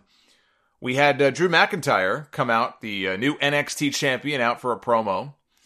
And Roderick Strong ended up coming out and confronting him. He wanted to go, you know, face to face and say, "Look, I want a, a shot at your championship, and I'm coming after you after I get done with Bobby Roode here uh, later on here on this show." So that set things up. We had Ruby Riot and Peyton Royce in a match. They actually had a pretty good match here. It went it went uh, they gave them some time. The finish though was uh it was quite the finish. So Billy Kay is out there in Peyton Royce's corner because the two of them are inseparable, right? Whenever one is out there, you can always uh, bank on the other one being there. And so she drags Ruby Riot out of the ring at one point. I, I'm sure the referee was distracted and she pulls her out and she gives her a big boot. Like this was like a like an Undertaker big boot, Kevin Nash big boot. She's got those long legs, but she booted Ruby Riot. I, I couldn't believe her head stayed attached to her, her the rest of her body. you got to see this big boot. Even the announcers, even Nigel was like, "Oh my god!" they showed it on replay. Uh, that was it. I mean, that was the knockout shot. She put her back in the ring. Peyton Royce hit the perfect plex and got the pin. Uh, backstage, Cassius Ohno went into William Regal's office and requested a match with Hideo Itami for next week. But not just any match, he wants a no disqualification match. And Regal obliges. Also, next week, they've announced that Asuka will be here to talk about her future. We already know her future since WWE spoiled it for us. And so I assume this is the show where she will officially relinquish her NXT Women's Championship will be the uh, the end of an era here coming up this week on NXT. Heavy Machinery won in a squash match against the two dudes. I didn't get their names. You know, whenever Heavy Machinery is out there, it's a literal squash match. Like that's their finish. They squash their opponents. We had Roderick Strong and Bobby Roode in the main event in what I assume will end up being Roode's swan song here on NXT. Uh, Roode hit the glorious DDT. Roddy got his foot on the bottom rope at the last possible second. Roode started yelling at him, and Roddy caught him with three straight knee strikes to the face. Blew Roode a kiss goodnight. Gave him a uh, standing suplex into a backbreaker for the finish. Roddy finally gets his revenge on Bobby Roode. Drew McIntyre suddenly walks out on stage and poses with the championship and holds the belt up high when all of a sudden, out comes Adam Cole and Kyle O'Reilly and Bobby Fish to attack McIntyre. They lay him out. All three guys put the boots to him. Interestingly, at no point during this beatdown here did Roderick Strong attempt to make the save. Now, I could be reading into things a little too much, but I'm thinking that my idea to include him with those other three in that little uh, ROH faction they have going on here, that may still be a possibility. That may still happen. Regal came out, all three of them bailed. Regal, uh, I was gonna say Regal chased them out into the parking lot. He, it was like a brisk walk. it was like Regal was briskly walking behind them. I guess to just make sure they left the, uh, they left the building, which they did. And uh, that was the uh, that was the end of the show. Nobody has a better scowl in all of wrestling than William Regal. And for the record, I do miss it when Samoa Joe used to be on TV every week yelling Regal's name I do miss that. Let's talk about the May Young Classic. The first round dropped on the WWE Network this past week, the first four episodes. I watched all four, and I enjoyed it. I enjoyed it quite a bit. Uh, the format is very much like the Cruiserweight Classic, uh, with profiles of each competitor before each match. Um, in, in, terms of how it compares to the Cruiserweight Classic uh, so far, um, not as good. Also, I would put it below the UK tournament. Uh, in terms of like action, in terms of announcing, and again, it's only the first four episodes, but so far, uh, you know, if I had to rank all three, this would be number three. But it's still, it was still good, I thought overall. Uh, Jim Ross and Lita are the, uh, are the are the ones handling the commentary here. JR has said that they went back recently to reshoot commentary for 16 matches, not because he says they were bad, uh, but just to make improvements. That's that's what he says. Um, I mean, they were fine. I thought as a, you know, as far as the commentary goes, the commentary was fine, but these two just don't have any chemistry together at all. I mean, they really don't. And there were a lot of points where JR would say something that, you know, you could kind of tell was kind of meant for Lita to react to, where he would almost like say something and expect her to give an answer. And there was just nothing. There was like a long pause. There's just no chemistry between them. Not everybody can gel together the way that like he did with Lawler or Paul Heyman. Um, you know, Mauro Ranallo and Daniel Bryan were fantastic together, calling the Cruiserweight Classic. You could you could feel the passion that those two had for it. They knew all the people. They were dropping little little notes about them left and right. Uh, but you know, the passion that they had, it, it's not here with these two. Um, but again, it, it's only four episodes. Maybe they'll gel better in the later episodes as time goes on. This is their first time, I believe, working together. Uh, you know, but then again, the commentary for the UK tournament with uh, Michael Cole and Nigel McGuinness, Cole and McGuinness had never worked together either. And I thought they did an excellent job and they played off each other very well. So that's really not much of an excuse, but that's my thoughts as far as the uh, the announcing goes. So, I mean, we'll go episode by episode just because I want to give my thoughts on each uh, each match, each competitor, and we'll just sort of move on. But the opening match of this whole thing had Kay Lee Ray from Scotland against Princesa Suhei from Mexico. And uh, Kay Lee Ray calls herself the Queen of Hardcore. Held the uh, ICW Women's title for 251 days. Uh, Suhei won championships in CMLL. So these ladies have had some success. They are not new to this. They are not rookies. Uh, I thought they had a good, solid opener. I thought they would go with a different match for the opener, uh, with with maybe somebody who is, or a couple of people who are even more polished or maybe more well known, just to sort of start out with a big bang. Uh, but I thought again they had a good match. Uh, Suhei got Kay Lee Ray to tap out to an armbar to advance. We had Serena Deeb, formerly of Straight Edge Society fame, against Vanessa Borne, who qualified for the tournament in a match on NXT a while back. Uh, I think that might have been the only qualifying match I can remember there being for this tournament on NXT. She used to be a dancer and a cheerleader for the uh, Phoenix Suns and the Arizona Cardinals. They said that she was trained by Rikishi and Gangrel. They also made a point to mention that she's from the Samoan bloodline. That was after she gave a headbutt at one point to Serena. When you see somebody deliver a headbutt or take a headbutt and it has no effect on them, you have to automatically assume that they are Samoan or they have some level, uh, some degree of Samoan blood in them. I guess that's uh, what I learned from this. Unfortunately for her, that alone was not enough to get her a win. Serena won with a spear. This was not as good as the opener. But, uh, you know, in the Cruiserweight Classic, if you remember, Brian Kendrick was the feel good comeback story. And in this tournament, that role goes to Serena. Uh, they documented her time in WWE and the fact that she had alcohol issues. I I assume she went to rehab. I don't know, but she you know she she got better. She's in a much better place now. I think she does a lot of yoga and all that kind of stuff. So, uh, you know, here here she is as I guess the veteran. I mean, she's not that old. I was kind of shocked. I looked it up. I think she's only like 31 or something. She's not that old. But here she is getting a second chance, kind of the way Brian Kendrick did in the in the cruiserweight tournament. So uh, she's playing that role. We had Shayna Baszler, one of the four horsewomen of MMA. The other three were at ringside rooting her on, including Ronda Rousey. She took on Zeda, who herself has a background in Brazilian Jiu Jitsu.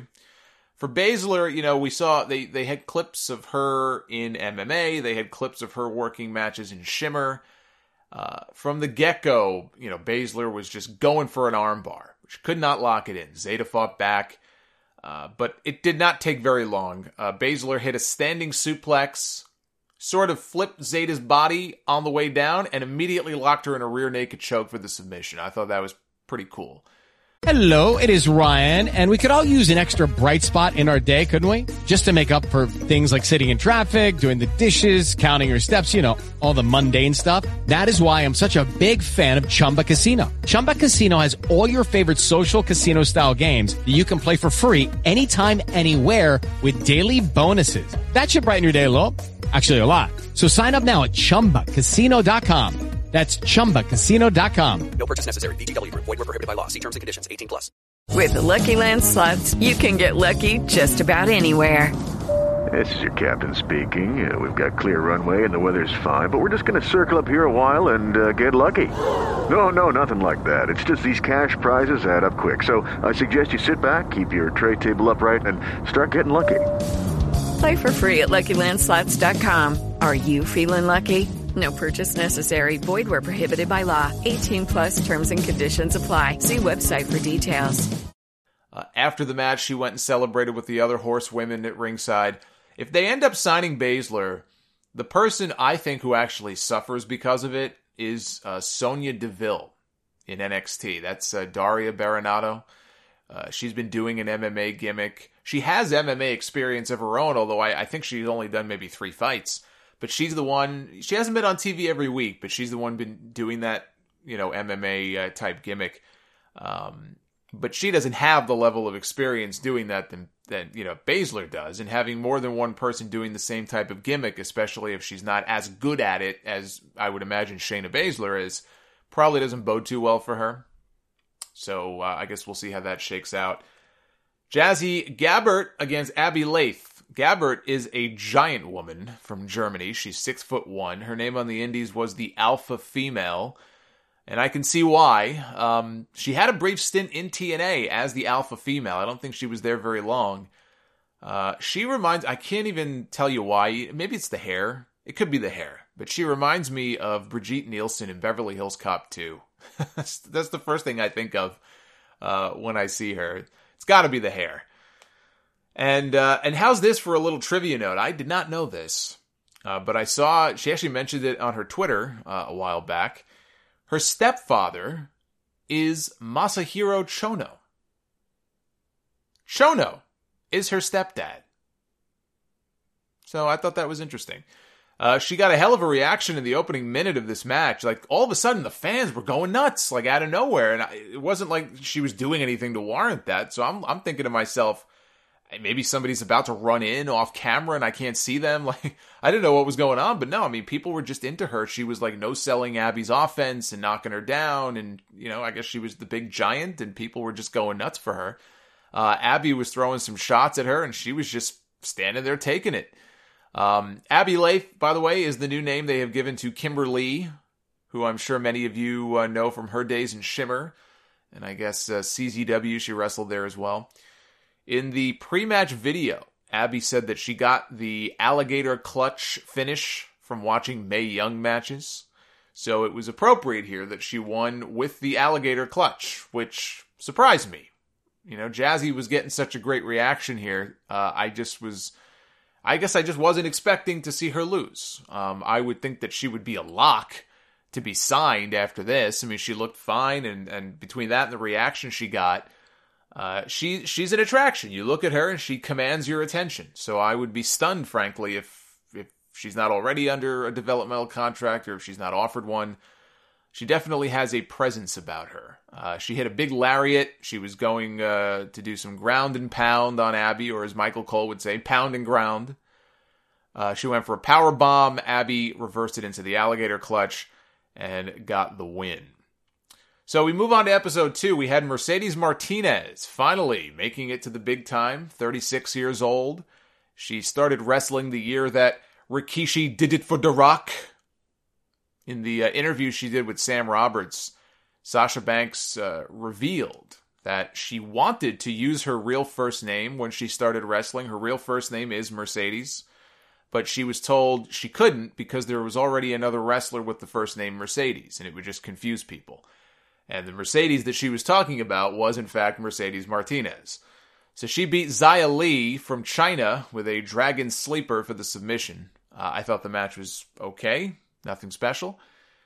That led to Rachel Evers, the former Rachel Ellering, against a familiar face from TNA, Marti Belle.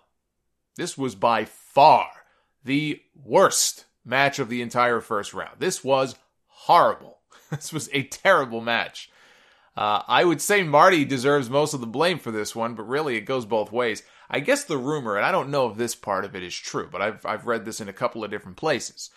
The rumor is that the finish was changed mid match, that Marty was supposed to win, but she was so bad, they called an audible and they had Rachel win the match instead. I don't know if that's true. Would it surprise me? Absolutely not. Uh, Rachel did win with an inside cradle, but that's all you need to know. Avoid this match at all costs. Hopefully, uh, we will see better from Rachel Evers. And uh, I don't have it in front of me who she's wrestling in round two, but uh, I would I would certainly hope it's better than what we saw here. Next up, we had a 20 year old Australian named Rhea Ripley against uh, an alum from the Reality of Wrestling promotion that Booker T runs down in uh, in Houston. Actually, was trained by Booker T. Miranda Salinas, uh, Rhea Ripley. I got to talk about Rhea. Rhea is my new favorite. I got to tell, not not to win the whole tournament, but uh, she's just my new favorite. What can I say? She's got star written all over her. It's it's not even that she's that good yet. It's not like wow, what a fantastic wrestler she is. But she's like she's more than capable. And again, she's very young. She seems like a natural in there, just the way she moves around and her mannerisms and all that. She looks like you know, you would think that she's been wrestling for for 5 years and she's only 20 years old. She hasn't been wrestling for 5 years, I could tell you that much. Of all the women in the first round that I was not familiar with going into it, she's the one who caught my attention the most. Uh, apparently, she is already signed to a developmental deal, which is not a surprise. I would think that there was something wrong with the uh, the water down there in Orlando if they hadn't offered her a contract already. So I'm sure we're going to be seeing more of her in the future. She won here with a full Nelson slam. Salinas looked good too, but uh, this came off as more of a showcase for for Ripley than uh, one for Salinas. Main event was another familiar face from TNA, Mia Yim against Sarah Logan, the former Crazy Mary Dobson. Up to this point, this was the best match of the first round. Uh, after the first four episodes, I would call this the third best match of the first round, but uh, I thought both these women looked really good in there. Mia won with the Eat Defeat, which was fitting, uh, as they mentioned, Gail Kim being one of her inspirations. You know, Enzo Amore used Eat Defeat. He debuted Eat Defeat as his new finish on TV this week for the first time on Raw last Monday, and he fucked it up. How do you fuck up Eat Defeat? Well, Mia didn't, and uh, she got the win with it. We move on to episode three. Toni Storm, another Aussie, 21 years old, beat the uh, the deadlift diva Aisha Raymond with a roll up. Not a great match, but Toni Storm, total star. Uh, very charismatic. She was, by the way, the blonde badass with the top hat that Alexa Bliss was talking about when I interviewed her at the uh, 2K event. She was referring to Toni Storm. We had Dakota Kai against Kavita Devi, who was trained by the great Khali. And Devi has a powerlifting background. Dakota is not uh, exactly a big girl, and so Devi was mostly just toying with her and throwing her around for most of the match until finally Dakota kicked her right in the face. So think Sami Zayn's Helluva Kick, but even more brutal. Uh, and then she finished her off with a double foot stomp off the top, which, if I remember, I think Jim Ross actually mentioned coup de grace. I don't think he meant it as though like that's the name of the move. Let me let me take Finn Balor's uh, the name for his move and use it. I think he just sort of used it as, hey, it's the coup de grace for her. But I thought that was kind of funny that she, you know, he blatantly took uh, the name of, of Finn Balor's finish and used it here. Uh, Dakota, I, I agree with a lot of what you guys have been saying. Dakota definitely given off a lot of Bayley vibes in terms of just how she looked and I don't know her size, her style, being the underdog, all of those things rolled up into one. Uh, as a matter of fact, Bayley, when I interviewed her, mentioned that Dakota Kai was one of her favorites to uh, watch out for here in this tournament. Bianca Belair beat Sage Beckett.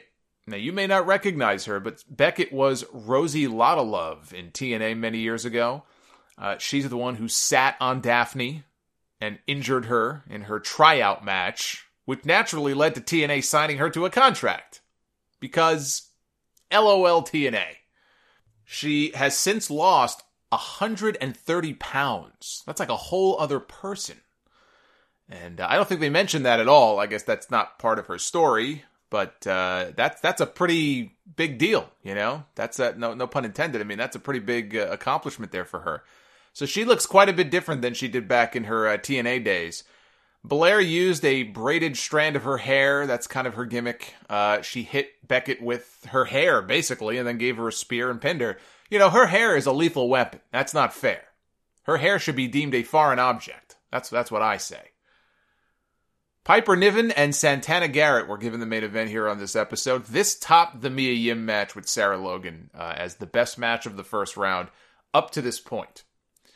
Piper is the one I was talking about. I, I stuck up for last week after all the uh, you know the fat shaming that people were doing on WWE's Facebook page, which was just ridiculous and completely out of control.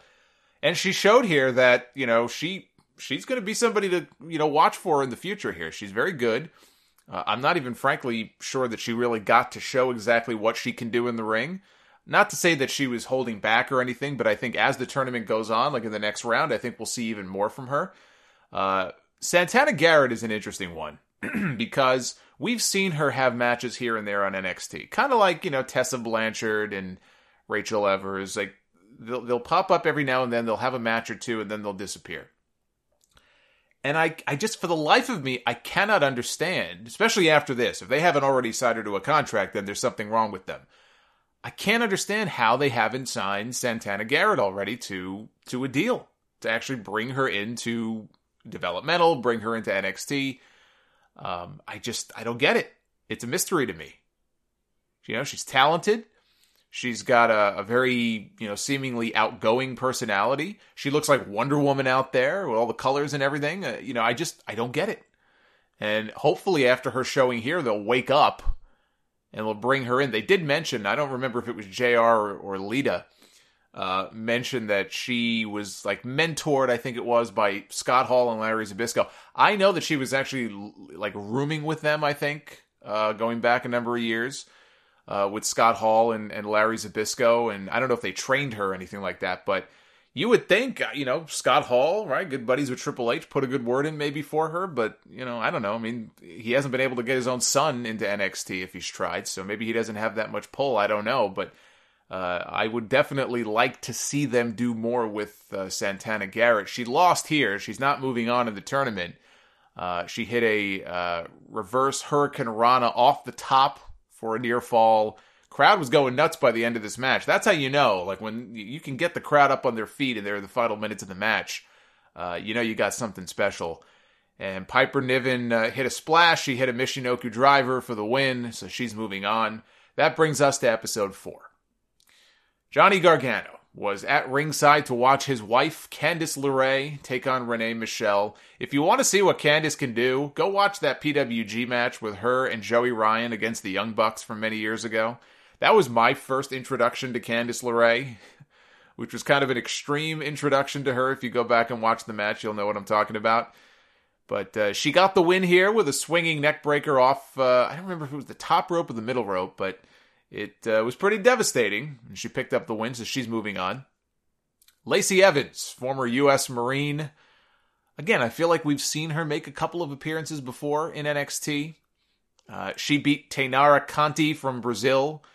I noticed that WWE.com had a poll up saying of all the women in the first round, who was the one that impressed either impressed you the most or the one that you would have liked to have seen moved on. And Taynara Conti, nothing against her, but she wouldn't exactly be the one that would get, you know, my vote. And she was running away with it with like 36%. So I don't know if that's just people stuffing the ballot box. I don't know if that's all the people in Brazil who got tipped off, who just went to WWE.com and flooded the site with votes for her. Uh, but if I had to pick one person in this, you know, the 32 women, the entire first round, who impressed me or, you know, who, who I wanted to win the whole thing or whatever, uh, she would not be in my, uh, I don't think she'd be in my top 10. So I don't know what's going on with that poll.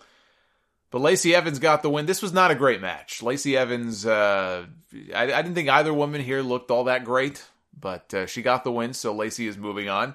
We had Nicole Savoy coming off a uh, torn ACL that she suffered last year, beating Reina Gonzalez via submission with an armbar. Savoy calls herself the suplex machine or a suplex machine. Uh, we didn't really see much suplexing here from her though, because uh, Reina was was bigger than her, and so she wasn't able to throw her around the way that she, I guess, does with other opponents. But uh, Savoy got the win, and finally, they saved the best for last. This, in my opinion, was the best match of the entire first round. We had the full sail debut of Kairi Sane, the pirate princess. They let her keep her character. She had the pirate hat on, carrying a pirate ship wheel to the ring. JR explained that she has a lot of experience in yachting hence where the whole Pirate Princess character comes from. I love her theme music. I gotta say, it sounds like some like epic score from a Pirates of the Caribbean film.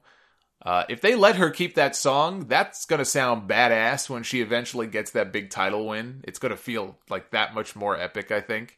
I just hope they don't turn around and change it when she gets to NXT, the way that they changed uh, TJ Perkins' theme after the Cruiserweight Classic. They changed Pete Dunne's theme after the UK tournament. Please, for the love of God, don't change this woman's music. It's perfect. She wrestled Tessa Blanchard. Uh, people audibly gasped when Tessa's name popped up on the screen as she came out. Probably like me, they were just shocked that uh, they would have her wrestling here in this spot, knowing that she was not winning this match. you know, and that she was just going to be bounced right out of the first round. Uh, now, Tessa has apparently also wrestled in Stardom. We know that's where Kairi Sane made a name for herself, wrestling in Stardom over in Japan. Uh, apparently, Tessa has wrestled in Stardom as well, but their paths never crossed. Uh, they never actually wrestled each other because she did an interview, Tessa did, uh, that you know, she she said that there were two different times. There were two occasions where she and Kairi were supposed to have a match, but it just never it never came about. It never happened. Uh, but I'm glad it finally did. These two were great together. Uh, Tessa is is much improved from what I remember her the last time uh, on NXT. Uh, and late in the match, she hit basically a code breaker in the corner that if it was anybody else that she was in there with, if this was any other first round match with Tessa Blanchard, I would have totally bought that as the finish. Uh, but not here. I don't think anybody expected uh, Kairi Sane to be pinned here like that. Kairi laid her out with an Alabama slam, and then it was time. She teased it. She held up her arm. She pointed to her elbow. The place went crazy. She climbed up to the top rope, and she delivered the most beautiful elbow drop in all the land. It looked like she caved Tessa's chest in with it because when she comes down, just the way that she kind of, you know, contorts her body and everything. She comes down with that elbow right on your chest. It just looks devastating. Uh, I know she's not a big woman, but she, it just looks devastating. And I said this on Twitter. I'll say it again here. I don't care if people agree with me or not. I love the Macho Man. You guys know he's one of my favorites. Okay, I love the Macho Man, but this woman has the best looking elbow drop that I have ever seen. Macho is now number two. And and yes, Savage probably had a good 80 to 100 pounds on her. But you know what? For a woman who's what? What do you think she is? 130 pounds, maybe? It still looks devastating. She still finds a way to make it look like a devastating finish that nobody should kick out of. She was so happy to pick up this win. And uh, Tess is in the ring, kind of applauding her. They embraced after the match. This was a great way to end the first round. Uh, Kairi will now face Bianca Belair in the second round, although the second round match, I'm looking at the second round matches here. The one that I think I'm looking forward to is probably Serena against Piper Niven. I have a feeling that's going to be a, a sleeper match. Episodes 5 through 8, which encompasses the second round quarterfinals and semifinals, will drop tomorrow, Monday morning at 9 a.m. on the WWE Network, just like the first round did last week. So if you want to binge watch all of them at once, you can do that. Uh, again, the wrestling may not be as good so far as it was in the Cruiserweight Classic or the UK tournament, but there's enough really good stuff in here, I think, to make it worth your while if you uh, have not watched any of it. If you're looking for a recommendation, I recommend that you go check it out. Lucha Underground in four weeks. We are getting four nights of Ultima Lucha 3. Uh, next week's show, the one on the 13th, I believe it is, is the 100th episode of Lucha Underground. It's going to have a Rey Mysterio main event against the Monster Matanza. On this show, Son of Madness beat Mascarita Sagrada. He was then attacked by Son of Havoc. That set the main event up, which was a Boyle Heights biker brawl for one of the ancient Aztec medallions between Havoc and Madness. Marty the Moth got to show off his evil side here. He bloodied up Argenis. This was Argenis' first match back after having his arm broken for a second time by Pentagon, this poor bastard. And here in his first match back, Marty busted him open and ripped off his mask. I think Argenis may want to find another line of work. Uh, Fénix attacked Marty after the match. Melissa Santos got up into the ring to uh, stand alongside Fénix, who challenged Marty to a mask versus hair match at Ultima Lucha.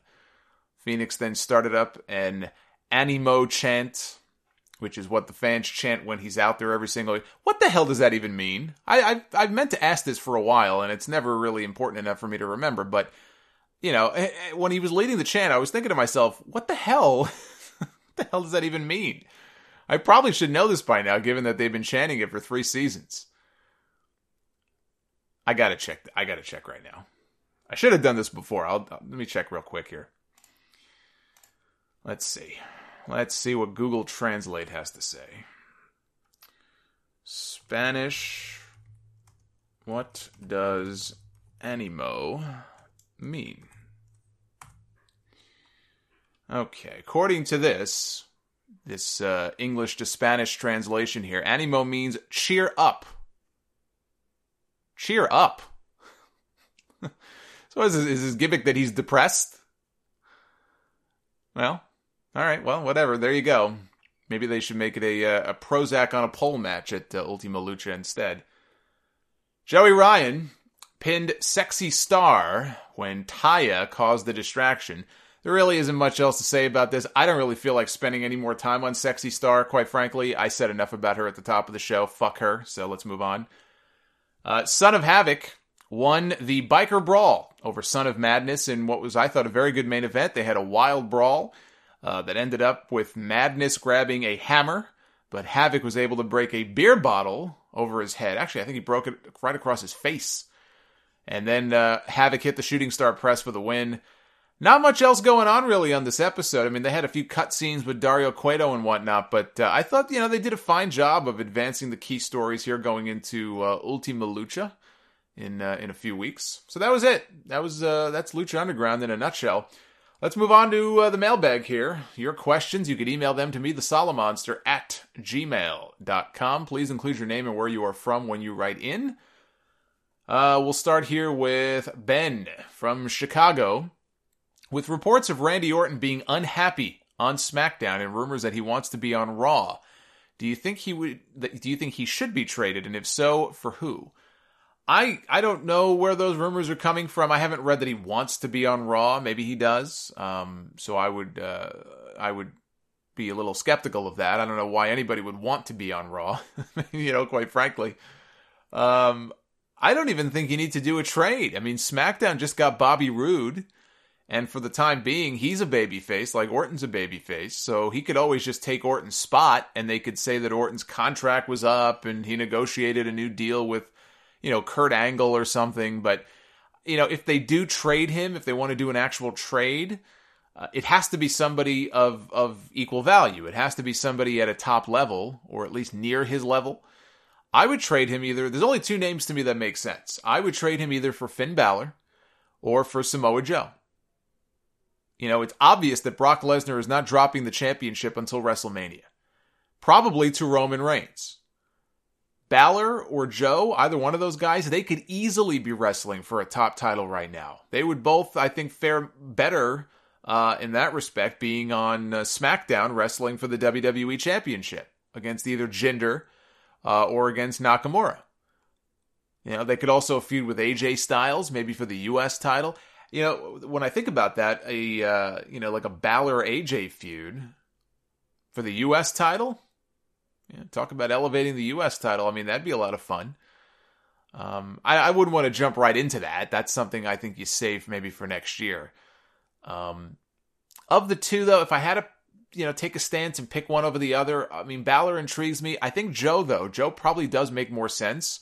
He, you know, he still you still have some big matches for Balor on Raw that they haven't done.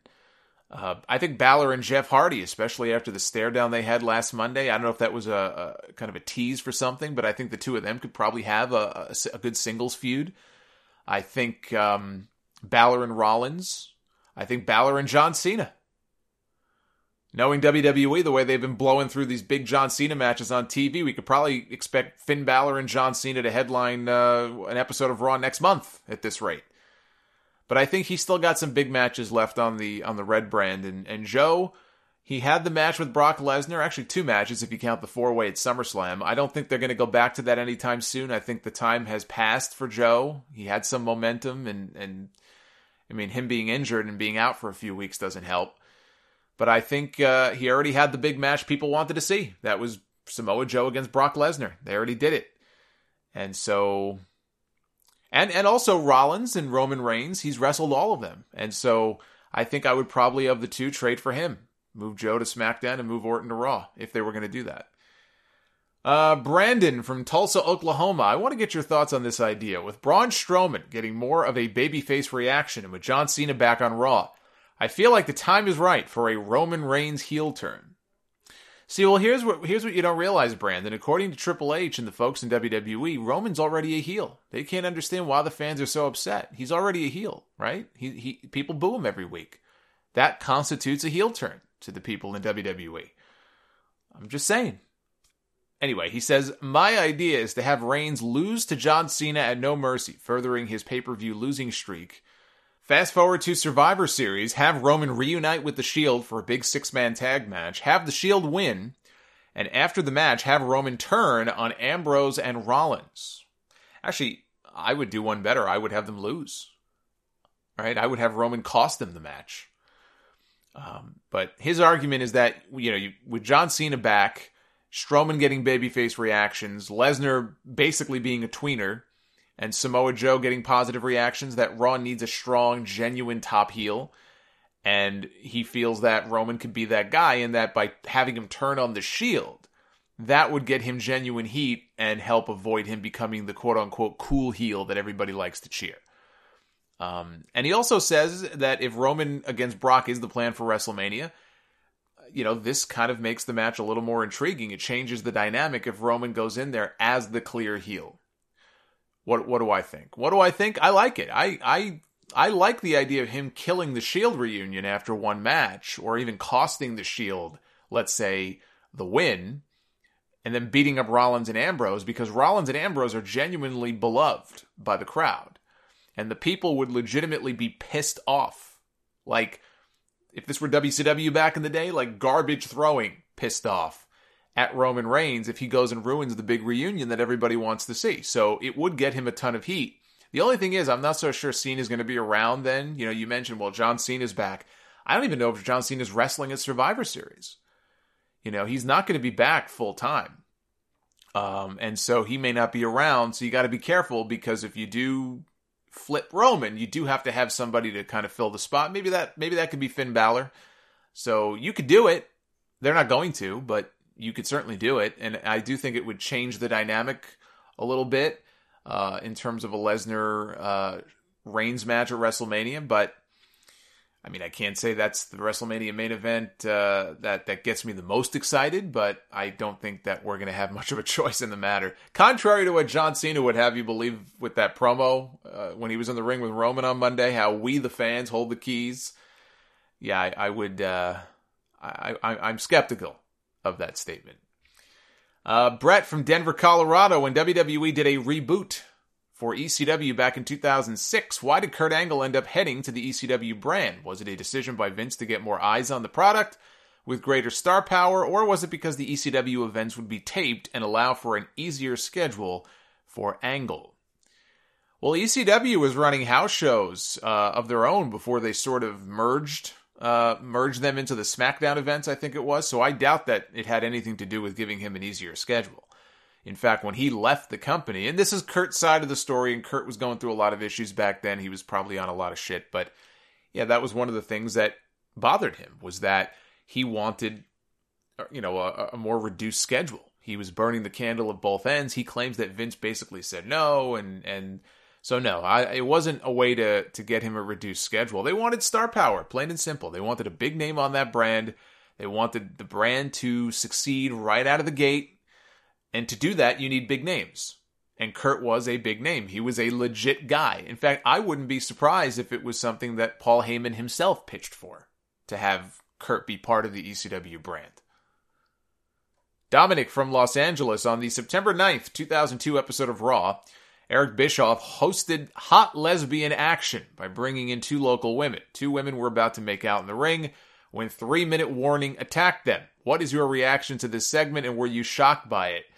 Uh, yeah, even even by the standards of back then, it was pretty. It was pretty over the top. I, I will say it was it was pretty disturbing to watch. You know, the woman who got kicked, I believe, had some of her ribs uh, legitimately busted up too. So uh, yeah, that was that was a rough segment to to watch. Uh, one more ECW question here from uh, from Brett. Forgot to uh, include this before. Who had the beer drinking gimmick first, Sandman or Stone Cold Steve Austin? Well, I mean, Sandman was drinking beer in ECW long before Stone Cold started doing it in WWF, so there's your answer. Cliff from Port Jefferson Station, New York.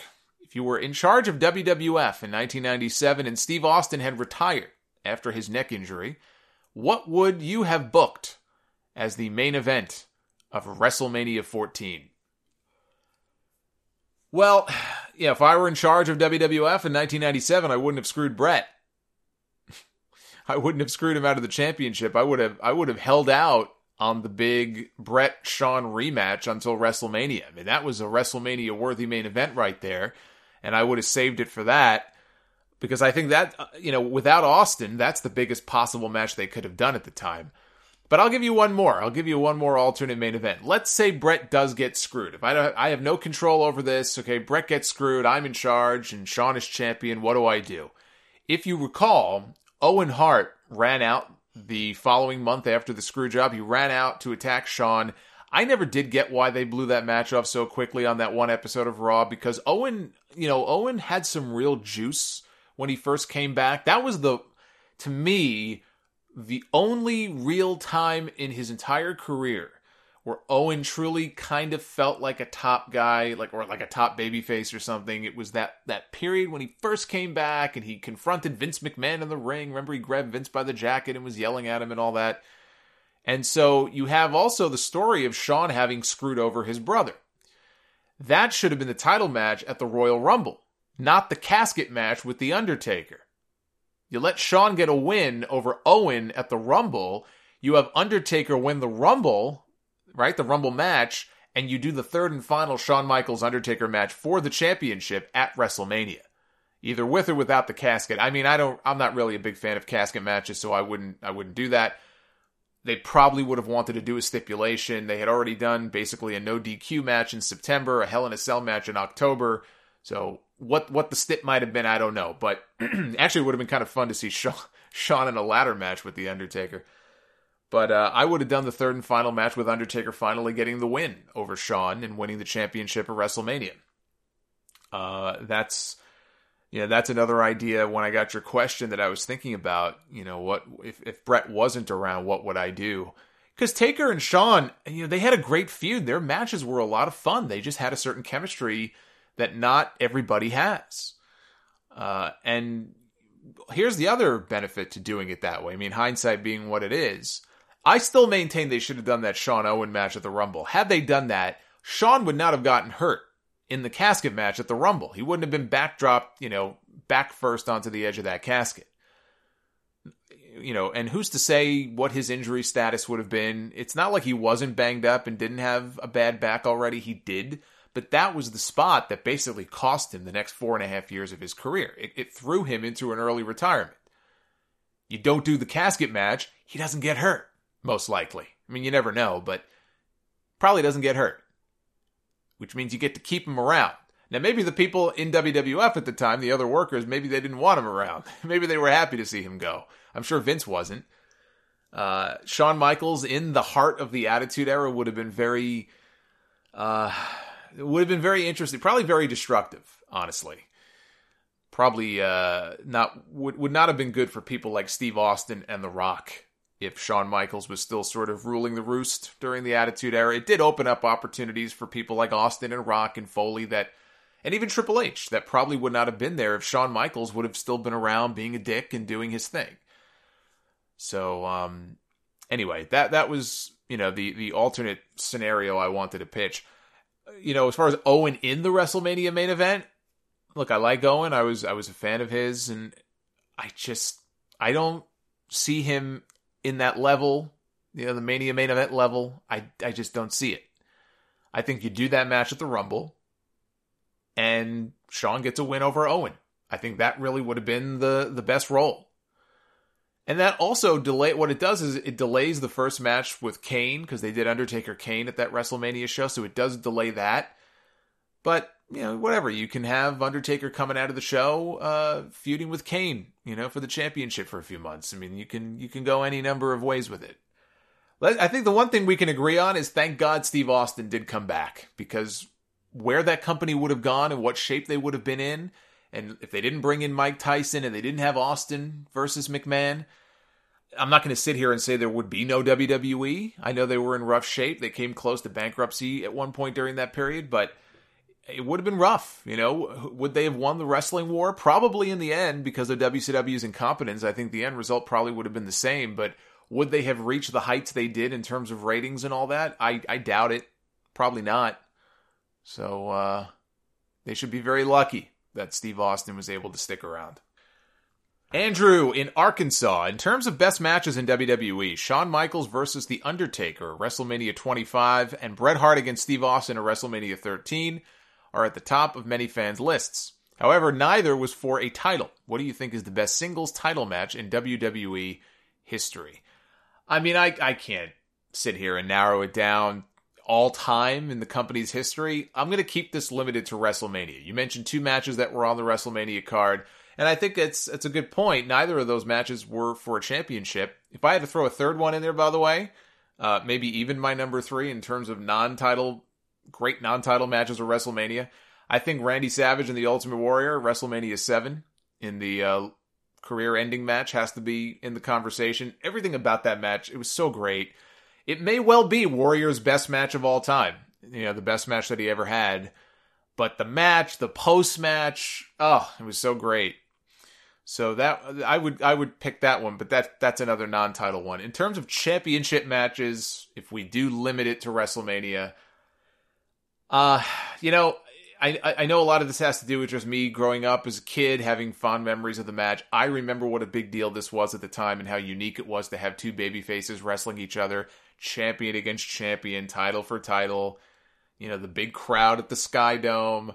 I'm going to go with Hogan Warrior at WrestleMania 6. That was a big, big match. That was an epic match if you were a younger fan watching at the time. Even, and the match itself, by the way, as a match, even watching it back, it holds up.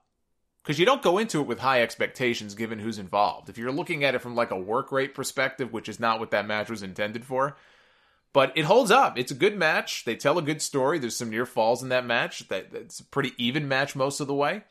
And I love the finish. I mean, it broke my heart as a Hogan fan back in the day, but you never saw him miss the leg drop. And there he is. He misses the leg drop, and Warrior hits the big splash. And um, it was it was an epic thing to watch, you know. And I would I would probably go for Hogan Warrior as the uh, you know the greatest championship match in WrestleMania history. Now I know a lot of you are going to say you're nuts Austin Rock at WrestleMania 17. You're not wrong. That's a fine choice. It's just not my personal choice. But I know a lot of you probably would vote for Austin Rock at WrestleMania X7. I know a lot of you probably would say Triple H, Shawn Michaels, and Chris Benoit, you know, from WrestleMania 20, which was also an excellent match. Um, there are there's a lot of choices in there, you know, and and uh, it's a subjective thing, and you wouldn't be wrong. But in my opinion, and I'm looking at it from big big time main event, both titles on the line, something that we had never seen before, certainly up to that point. Uh, I'm going to go with Hogan Warrior from WrestleMania 6. Uh, Brian from Virginia. What Yokozuna matches that never happened that could have happened would you have liked to have seen? I wouldn't have minded seeing a five minute match with Yoko against Giant Gonzalez just to see how that would work. Brian is clearly a masochist. Uh, also, Yokozuna versus Ric Flair would have been interesting, or even Yoko against Heel Doink I also don't think Yoko ever faced Razor or Diesel one on one. Well, in fact, Brian, he wrestled both Razor and Diesel in one on one matches. He actually had a steel cage match with Diesel that's on this new uh, WWE unreleased matches DVD. It's coming out this Tuesday. Uh, that match sounds positively awful, and I can't wait to see it. I just I have to see how bad this match is. 45 matches apparently they have on this thing. I may do a review uh, of the DVD for the YouTube channel. Uh, it's just you know it's times like this I wish they just release these things on the network instead of having to go out and buy a, a freaking separate DVD. It's annoying. Um, but yeah, I'm probably going to check that out this week. Anyway, what Yokozuna matches could have happened uh, that I would have wanted to see? That's a that's a question I have not gotten before. Yokozuna is not exactly looked at as somebody who had great matches. Uh, although I liked Yokozuna, I actually not not at the end. By the end, he was just completely immobile and couldn't do anything. But like when he first came in, like '93 Yokozuna, '94 Yokozuna, uh, maybe more so '93, he was he was good for a big guy, you know. And I I actually enjoyed you know some of the matches he had with Bret. Um, yeah, again, he's not the kind of guy you look at and say, "Oh, the classic matches that he had." he was just a big guy who was quick on his feet, who played a role that I think worked. And that Banzai, you know, when he set that guy up in the corner and he started going up, especially as he got heavier and heavier, that became an even more devastating finisher. Man, I can't tell you. There was there was one guy I remember, a job guy, he wrestled on Raw in 93. Okay, so this was early on in his run there. And I wish I could remember what episode it was. It's probably even floating around on YouTube. Um, it probably is actually if you go type in like Yokozuna kills a jobber or something. But he sat on this one guy. I don't know if this guy like pissed him off or was disrespectful in the back or what the deal was, or maybe it was just the maybe he just botched it. I don't know, but you know, usually when he would come down for the Banzai, yeah, he was a pro. He knew how to do it where he, you know, absorbed most of the impact, you know, would land on his feet first or whatever there was this one guy, he just sat right on top of him and just knocked the wind. You could see the, the air, the oxygen just go out of this guy's body. And he just sat on him and he and he sat on him for a good like 10, 12 seconds. And the guy's like looking up at the referee, like telling the referee, get this guy off of me. And the ref's trying to pull Yokozuna up and he just won't move. That was scary. I mean, if I I just try to envision myself in that situation with a guy that big, literally just coming down on me with all of his weight and not getting up. It's a scary thing.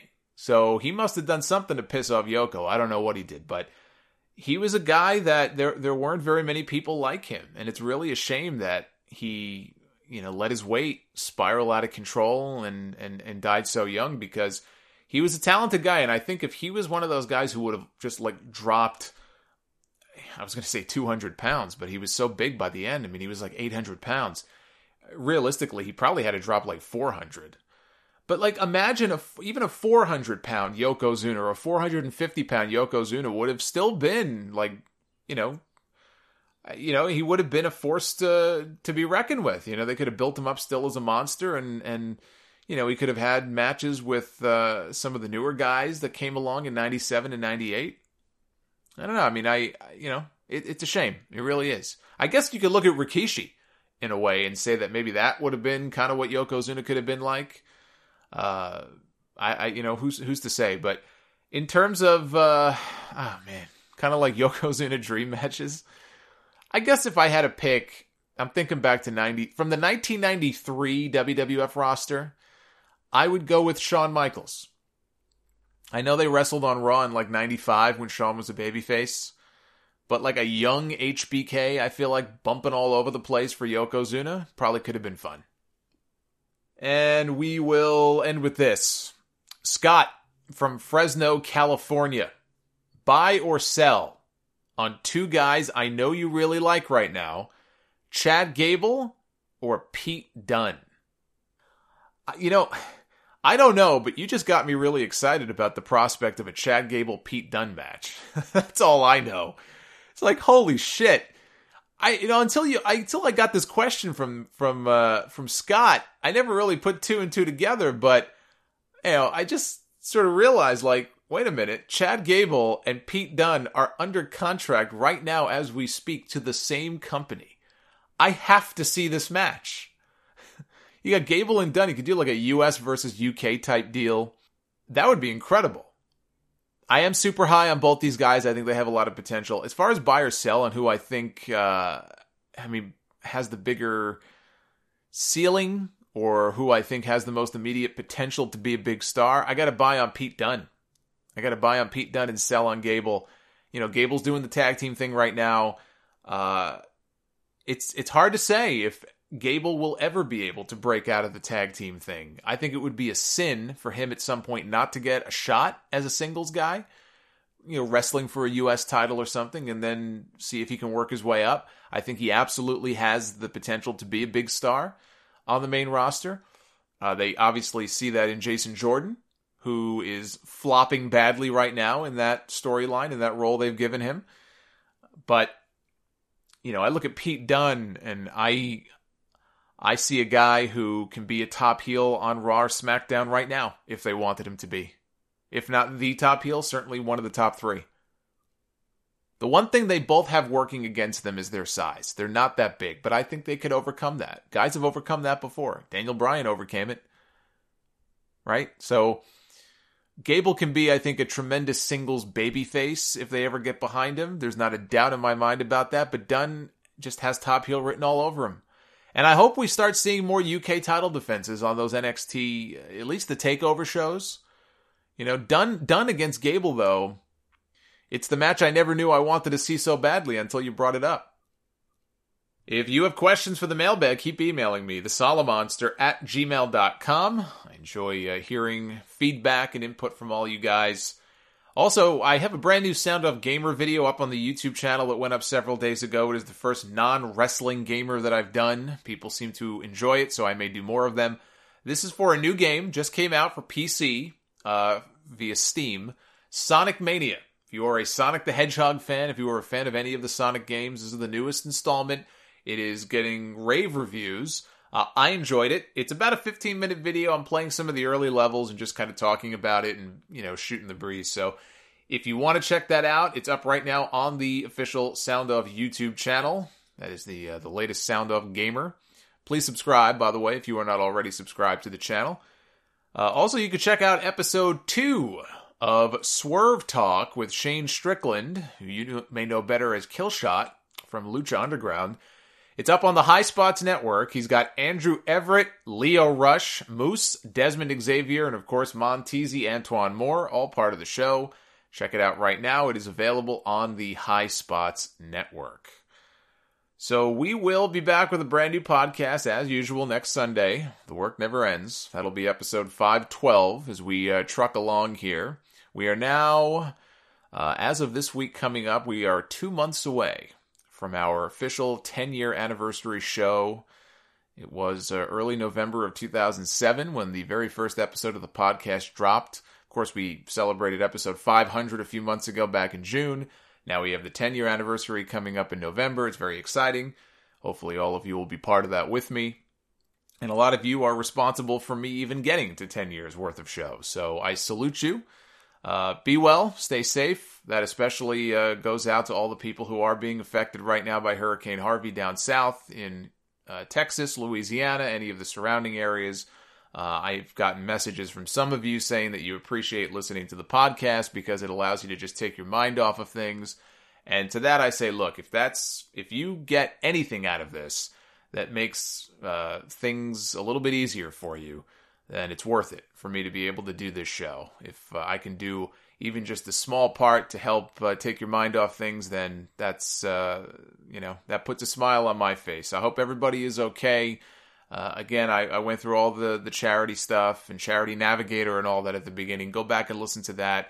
Uh, I am going to be donating all the money from T-shirt sales this weekend on Pro Wrestling Tees to uh, the Houston Food Bank and the Houston SPCA as well. Whatever amount is going to be higher, I'll kick in some money. I don't care. Once I do that, I'll probably screenshot it, put it online so you guys can see, just so you know, because you know how people can be. So we'll do that in the next few days, and uh, that's it. So again, have yourselves a great week. I will see you back here for a brand new podcast next weekend, and until then, take care, guys. The good, the bad, and the ugly. The Solomonster sounds off. Mundo goes to leave, and Taya says, Wait, aren't you going to put any pants on? He just goes, No time for pants. And he walks off. That also happens to be Randy Orton's philosophy in life. My philosophy, too. See, you don't know if I'm wearing pants right now or not, do you? You can't see. I could be wearing nothing right now for all you know. No time for pants. Monster sounds off. Since 2007, the Solomonster sounds off. Available at thesolomonster.com, Stitcher Radio, TuneIn Radio, iTunes, and more. Solomonster's sound off.